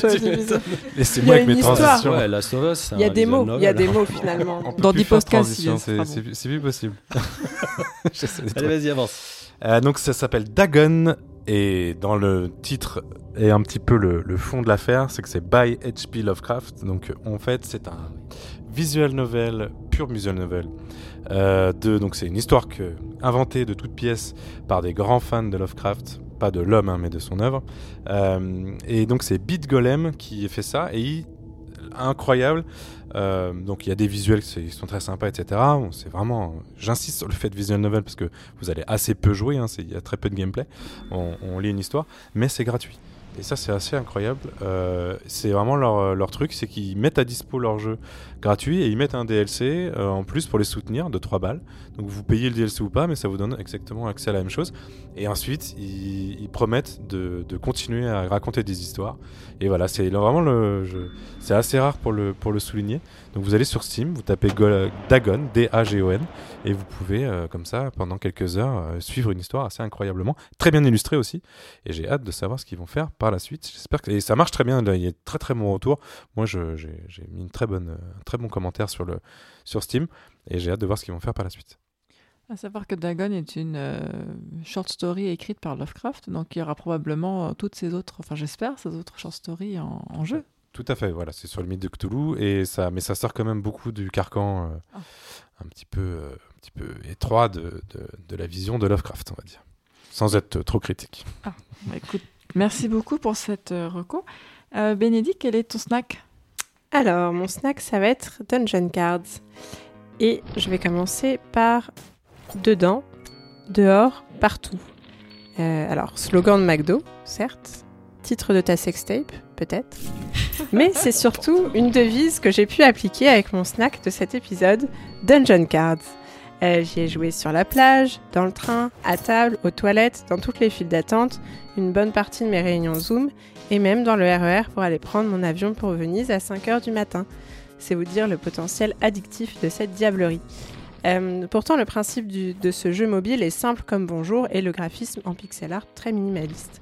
On a 9 cartes sur l'écran, dont une représentant notre avatar et d'autres représentant des pièces à attraper, des monstres à défoncer, des potions à boire et d'autres à éviter. Puis arrivent des pièges, des monstres immortels, des bombes, de la dynamite, et avant même de vous en rendre compte, vous êtes happé. Par cette mécanique presque aussi simple que Tinder, swiper à gauche, à droite, en haut ou en bas pour faire interagir son avatar avec une carte adjacente et essayer de récolter un max de moulaga avant de crever. Et c'est si facile, c'est si rapide. Une dernière petite partie avant d'aller au lit et hop, il est 3 heures du matin Ça se voit. et vous ça y se êtes voit que c'est encore. le diable, c'est le diable. Et le pire, vous savez quoi? Le pire, c'est que c'est gratuit. Alors oui, peut-être que du coup, c'est moi le produit. Mais, j'en tire bien du plaisir et je vous invite à faire de même avec Dungeon Cards, développé et édité par 717 pixels et dispo sur Android. Je pense qu'il rentre easy dans le top 3 des snacks que j'ai pu présenter ici. Ah ouais, carrément. Eh oui. Mais après, t'as des auditrices et des auditeurs qui viennent te voir dans 5 ans et qui te, qui te tuent, quoi. Tu vois, Jamais t'aurais dû me parler de ce truc. Non, il me tue ou il me remercie à genoux. Je pense qu'il me remercie à genoux. Voilà. Vous nous direz, chers auditeurs, ça fera le prochain pulp. Voilà, ça nous fera un petit peu de matière. Euh, et je crois qu'il est déjà l'heure, euh, Ariane, nous n'avons plus de snack si je ne m'abuse. Exactement. Et donc, il est déjà l'heure de passer au dernier segment de cette émission, à savoir les quartiers libres, nos super recos hors jeux vidéo. Retour à la plage.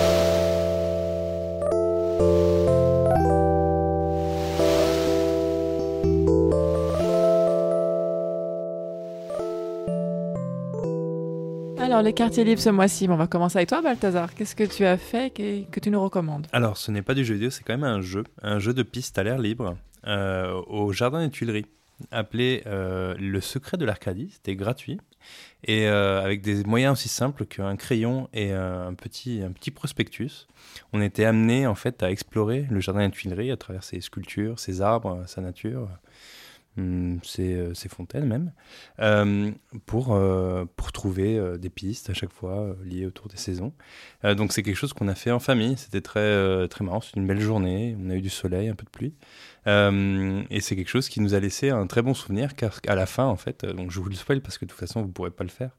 À la fin, euh, on découvrait qu'à la pointe du crayon qu'on avait, en fait, il y avait déjà une petite graine qu'on pouvait planter.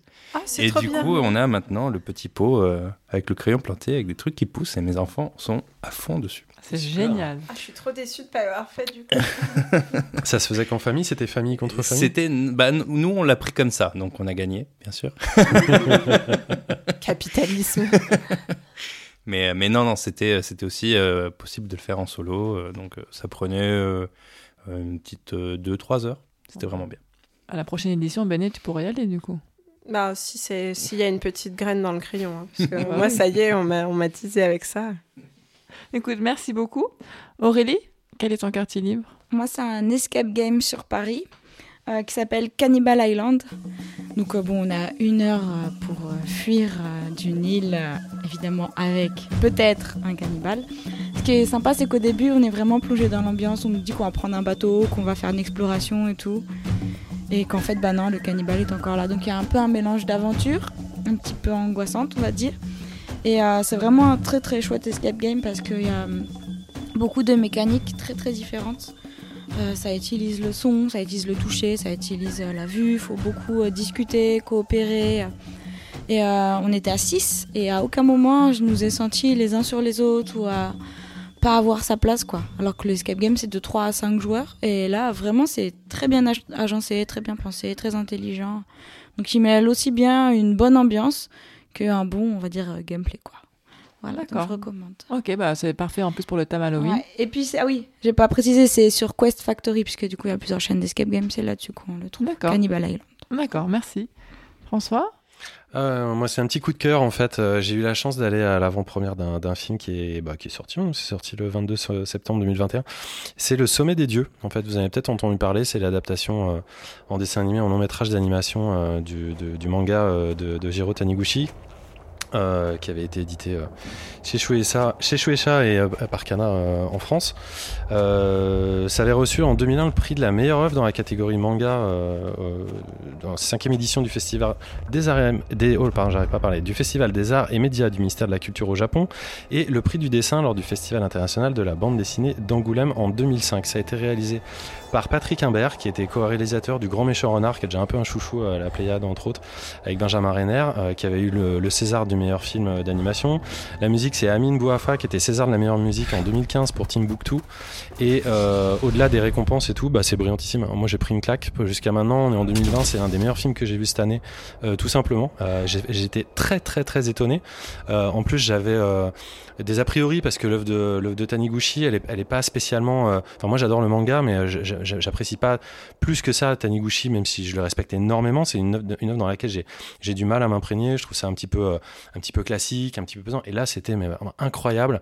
Je, je, quelle bonne idée d'avoir confié cette œuvre japonaise à, des Français. En fait, ça, confère une ampleur humaniste, internationale. C'est, vraiment le décalage qui est parfait pour rendre le film encore plus accessible et intéressant. Ils ont un peu tranché dans le scénario et c'est euh, c'est super. Les sons sont ouf et c'est une représentation de, de la montagne hyper moderne et hyper intelligente pour un, un manga. Enfin, vraiment, foncez-y quoi. D'accord, merci beaucoup. Euh, je vous parler vite fait, moi, de ma reco de, de cet été. C'est un livre que j'ai lu, la biographie de Jackie Chan. Donc, en fait, je connaissais très peu euh, Jackie Chan en dehors de, ses films. Et donc, ça s'appelle Ne jamais grandir, euh, édité par Omake Books. C'est sorti en 2019. Et en fait, ce que j'ai aimé, c'est qu'il ne racontait pas juste euh, sa, biographie et les films qu'il a enchaînés, mais également un mea culpa sur euh, sa personnalité et comment il a pu être, en fait, avec ses proches et avec euh, ses fans, euh, comment la, la, la, popularité lui a monté à la tête et l'argent, et il, avait euh, pendant un moment une mauvaise réputation euh, d'être euh, ben, un sale con en fait. Et donc il revient là-dessus, il revient pourquoi, du comment, et c'était vraiment intéressant en fait de, de, comprendre en fait le cheminement dans sa tête de, de quelqu'un qui pète un cap parce que tout d'un coup il, il est propulsé au sommet de, au sommet de la, la gloire. Donc voilà, donc euh, la version française est pas mal. Il y a quelques fautes de traduction, j'ai trouvé, mais sinon euh, c'était un livre vraiment intéressant que je recommande. Voilà. Oui? J'ai juste une question. Comment on en vient à lire la biographie de quelqu'un à qui on s'intéresse pas de base? Eh bien, parce que, alors, c'est une très bonne question. Cet été, je gardais des chats d'un ami. Et pendant que je gardais ces chats, en fait, j'étais chez lui parce que je voulais pas rester 10 minutes. Je me suis dit, bah, qu'est-ce que je peux faire? Et il avait ce livre, en fait, sur sa table. Je dis, tiens, je vais lire ça. En plus, je m'inscris au kung fu, etc. Donc, pourquoi pas Oui, oui. Oui, je fais des fu maintenant. Ça, ça va trop loin dans le prime. Anyway. Donc voilà. À toi, Simon, qu'est-ce que tu as pour nous? Et Moi, je vais vous parler de Villagers, le groupe porté par l'Irlandais pardon, Conor O'Brien, qui sort son cinquième album et aussi qui fête sa dixième année d'existence. Euh, et quelle grâce, vraiment, mes amis. J'ai rarement dit grâce pour un... Oui, grâce, c'est assez nouveau. C'est nouveau. Tu vas nous dire que tu en tires beaucoup de plaisir. Oh, moi, j'attends pas bien longtemps qu'un album ne m'avait pas autant touché, ma chère Ben. Déjà parce qu'il propose des mélodies, une sensibilité qui voilà, fait mouche directement dans mon petit cœur, mais surtout parce que euh, le multi-instrumentaliste multi qu'est Connor, qui est à la tête du groupe, se permet de jouer avec plein de choses comme le saxophone qu'on entend tellement peu de nos jours dans des productions, on va dire, contemporaines. Euh, et il va même jusqu'à proposer des titres en, en 4-7. Je sais pas si vous faites un peu de musique, mais ça veut dire qu'il y a 7 temps et non pas 6 qui, euh, ou 4 qui vont s'enchaîner, se, ou 8, ce qui est souvent le cas. Et il a même euh, nommé une de ses chansons Song in Seven, parce que comme ça, pendant euh, toute une chanson, tu vas te demander, mais pourquoi j'arrive pas à, à, battre le temps? Bah, C'est juste qu'il y a 7 temps qui s'enchaînent du radio et non pas 8. Non, t'es chiant avec Merci les comparaisons. Bref, c'est magnifique. C'est pour moi, pour l'instant, c'est l'album de parfait. Après, je l'ai écouté à Venise, donc ça tord un petit peu la réalité, mais. Attends, on va s'imaginer des choses là. Vous commencez à tous partir à Venise. Quand tu partais euh, tout seul, euh, très loin avec tes écouteurs. Et, et quand je jouais au jeu, comment ça, il s'appelle Dungeon et Cars. Quand je jouais à Dungeon Cars. Très bien, d'accord, merci beaucoup. Et toi, Benet, pour finir? Alors, chronique musicale pour moi aussi, puisque je, je suis certaine qu'une grande partie d'entre vous, comme moi, laisse son imagination courir follement quand ils écoutent de la musique. Euh, ma préférence va en général au rock, qui me permet d'imaginer des combats épiques qui me laissent couvert de sang, mais avec un make-up euh, étrangement impeccable. Et toujours victorieuse, bien sûr, parce que c'est mon fantasme et je fais ce que je veux. Euh, et cet été, j'ai trouvé la bande-son parfaite pour mes rêves de violence esthétisée à l'extrême. C'est Moral Panic Part 2, le nouvel EP de Nothing But Thieves, Rien que des voleurs, groupe notamment connu pour leur tube Amsterdam. Euh, Moral Panic Part 2 fait logiquement suite à l'assez dispensable Part 1, qui n'était pas la production la plus inspirée de ce groupe british, mais la partie 2, mes amis, la partie 2 en a fait jaillir du sang dans mon imagination. C'était fantastique. L'album entame direct par ma petite préférée, Future Proof, à la fois nonchalante et brutale à souhait, dont vous avez entendu normalement un petit extrait, et enchaîne avec deux autres belles pépites, If I Were You et Miracle Baby. Euh, les deux dernières plus lentes sont moins à mon goût, mais je vous conseille tout de même l'écoute de cette EP à la fois léché et violent à souhait.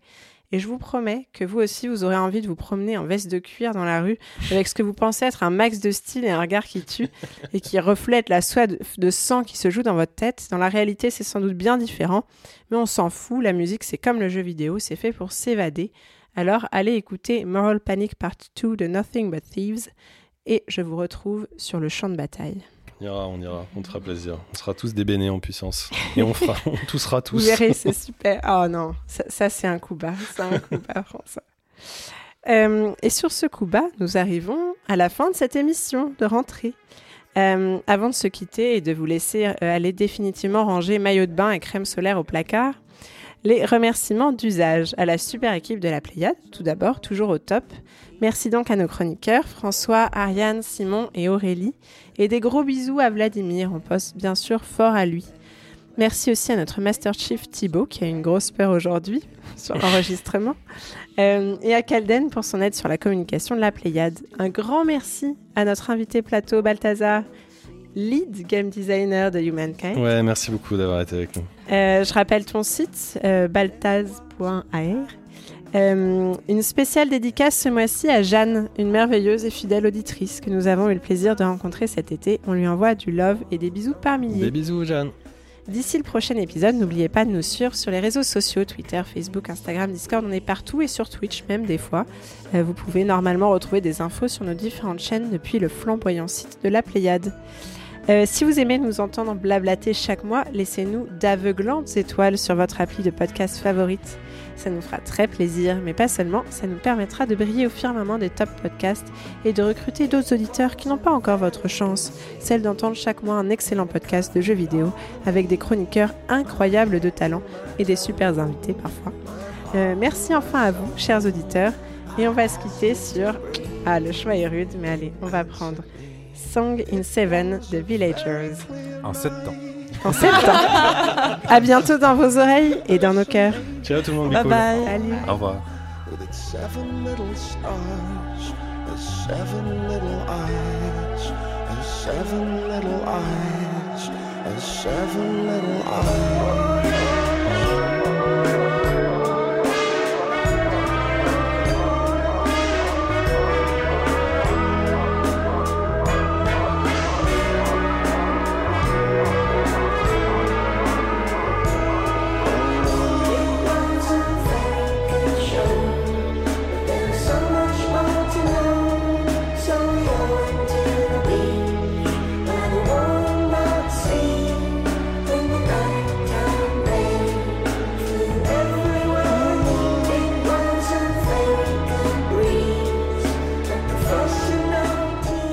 Faut les prévenir, il faut juste les prévenir, il faut leur dire. Il faut leur dire que, que c'est la rentrée, mais que voilà, on n'est pas parti en vacances, on n'avait pas d'argent, donc on est fatigué. Moi, dans, ma, dans mon intro, j'ai mis que vous étiez bronzé, athlétique et souriant. Mais c'est ultra mensonger, mais c'est mensonger, j'ai pas vu une seule fois le soleil. La seule lumière que j'ai vue cet été, c'est celle de mon frigo. Faut vendre du rêve aux gens. J'aime pas cette pression.